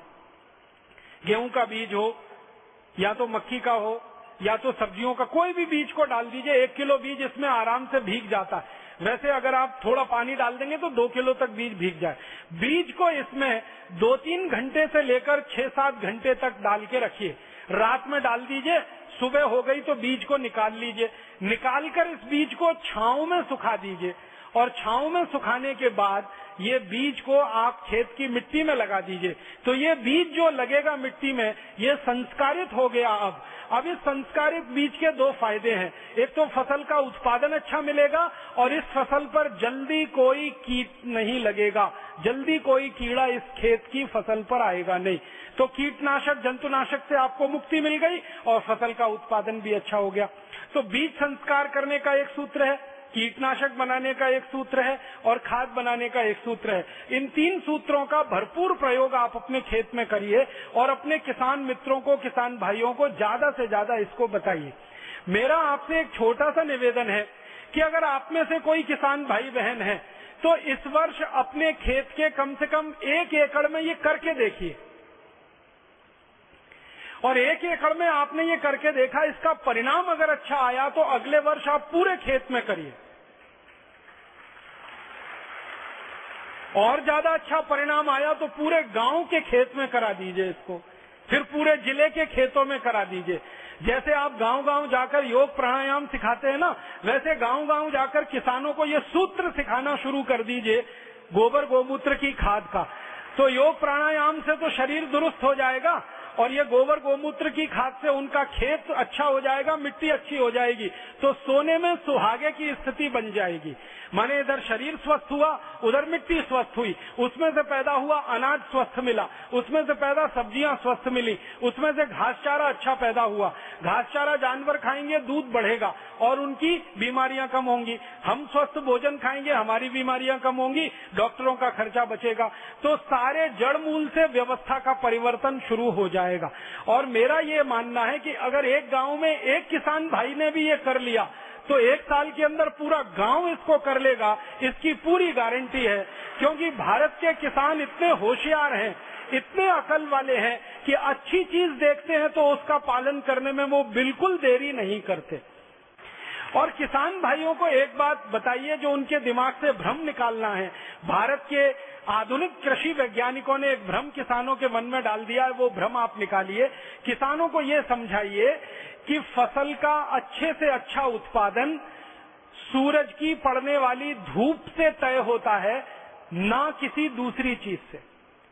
जिस पौधे को धूप जितनी अच्छी मिलेगी, जिस पौधे को पानी जितना स्वच्छ और साफ़ मिलेगा जिस पौधे को हवा जितनी अच्छी मिलेगी, उसका उत्पादन उतना अच्छा होगा। दूसरा, मिट्टी में से पौधा जो लेता है सूक्ष्म पोषक तत्वों को, वो कुल मात्रा का पाँच प्रतिशत से ज़्यादा नहीं होता। मात्र पाँच प्रतिशत ही पौधा मिट्टी से लेता है। पंचानवे प्रतिशत पौधा सूर्य से, हवा से और पानी से लेता है।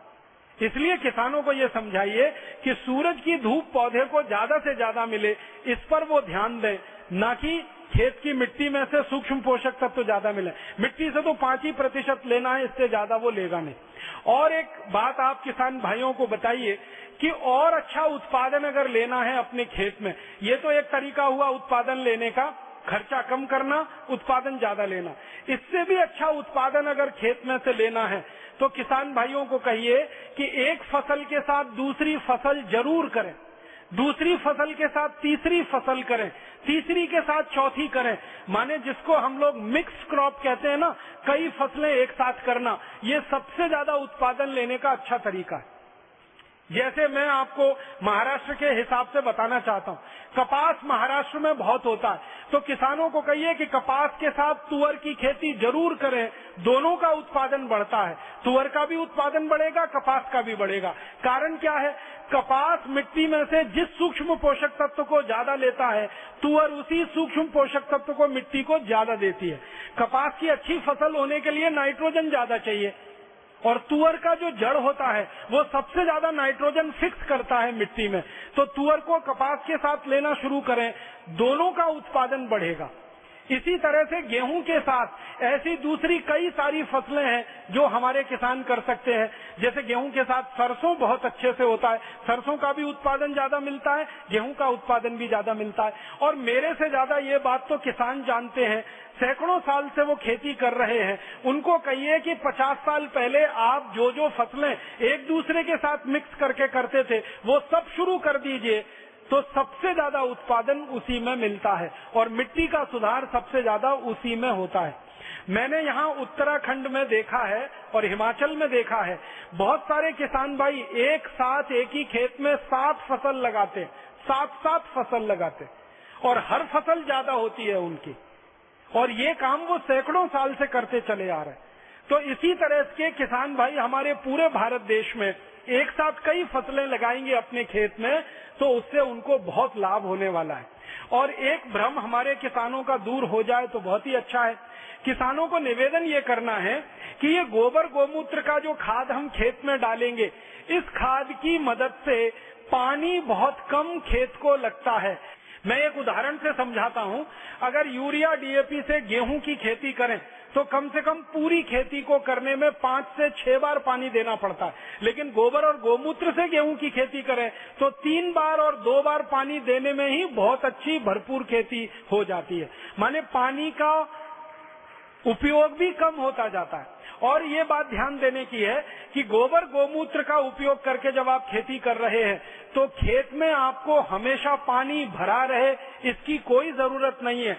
मिट्टी खाली खेत की गीली होती रहे, मिट्टी में खाली नमी बनी रहे। अगर इतने ही पानी का आप उपयोग करेंगे तो भी फ़सल बहुत अच्छी आती है।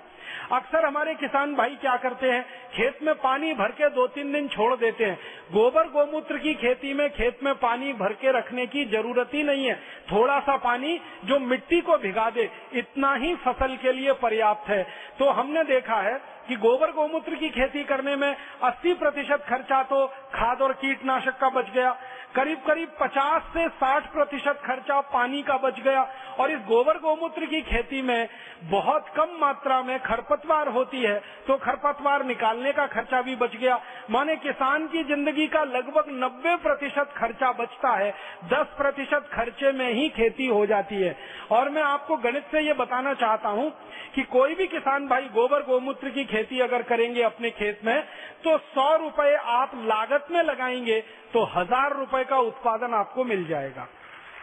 दस रुपए लागत में आप लगाएँगे, सौ रुपए का उत्पादन आपको मिल जाएगा। दस हज़ार रुपए अगर आपने लागत के रूप में लगा दिए, एक लाख रुपए का उत्पादन बड़े आराम से मिल जाएगा। अगर मुनाफे का प्रतिशत निकालेंगे तो गोबर गोमूत्र की जो विषमुक्त खेती है जहर मुक्त खेती है, इसमें 900 प्रतिशत मुनाफा बहुत आराम से होता है, जो दुनिया के किसी भी दूसरे धंधे में ईमानदारी से नहीं हो सकता। आप कोई भी व्यापार करें किसी भी व्यापार में ईमानदारी से 900 प्रतिशत मुनाफा आप नहीं कमा सकते। बेईमानी से तो हज़ारों प्रतिशत कमा सकते हैं। खेती और खेती मात्र एक ऐसा व्यवसाय है जिसमें गोबर गोमूत्र का उपयोग करके, जानवरों के मूत्र का उपयोग करके, जानवरों के मल का उपयोग करके आप 900 प्रतिशत मुनाफा कमा सकते हैं। और ये मुनाफा पूरे देश में टैक्स फ्री है। इस पर कोई इनकम टैक्स नहीं है तो सरकार का झगड़ा और झंझट भी नहीं है। मैं तो आप सब लोगों को एक विनती ये करूँगा कि अगर आपके घर में थोड़ा भी पैसा है, अतिरिक्त रूप से थोड़ा भी पैसा अतिरिक्त रूप से है। भले आपने गहने खरीद के रखे हो, भले किसी कंपनी के शेयर खरीद के रखे हो, भले आपने बॉन्ड्स में पैसा लगा रखा हो, वो सब निकाल लीजिए।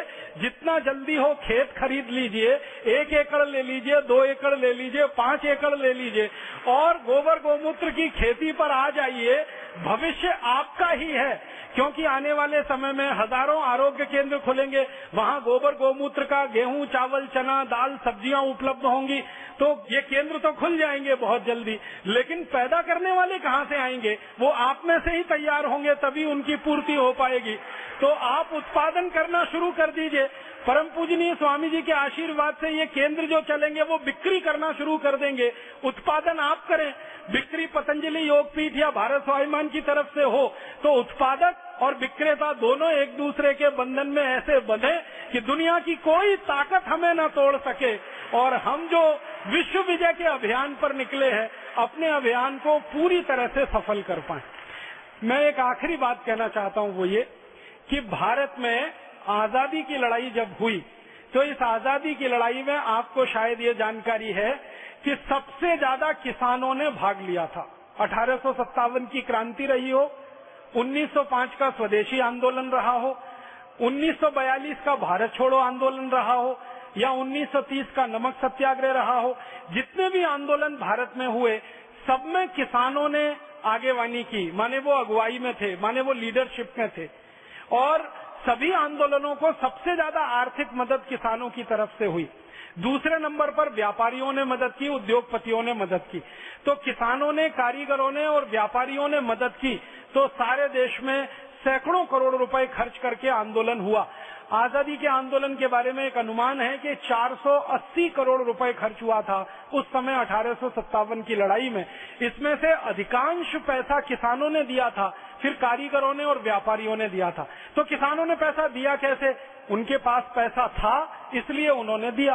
किसानों के पास पैसा कहाँ से आया? उस समय खेती में उत्पादन बहुत अच्छा था। अंग्रेज़ों के आंकड़े बताते हैं कि सन 1840 तक इस देश में एक एकड़ खेत में छप्पन क्विंटल धान पैदा होता था। पश्चिम महाराष्ट्र के दस्तावेज़ हैं, कोल्हापुर, सांगली, सतारा के आसपास के इलाके में। 1840 में एक एकड़ में 120 मीट्रिक टन ऊस उत्पन्न होता था।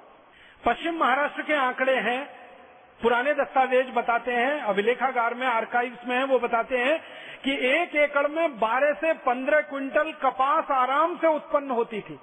अब छप्पन क्विंटल धान 120 मीट्रिक टन गन्ने का उत्पादन, ऊस का उत्पादन 12 से 15 कुंटल कपास भरपूर उत्पादन होता था किसानों के खेत में। और उस उत्पादन का कारण ही ये था कि किसान सबसे ज़्यादा गोबर और मूत्र से खेती करते थे, जानवरों के मूत्र और गोबर का इस्तेमाल करते थे। तो गोबर गोमूत्र की खेती करके उस जमाने के किसान सबसे ज़्यादा श्रीमंत थे।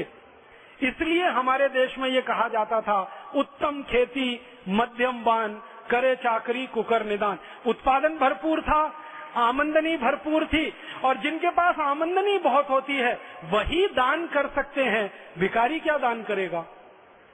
उसके पास तो खुद ही नहीं होता खाने को। तो आज़ादी की लड़ाई के लिए सबसे ज़्यादा दान किसानों ने दिया।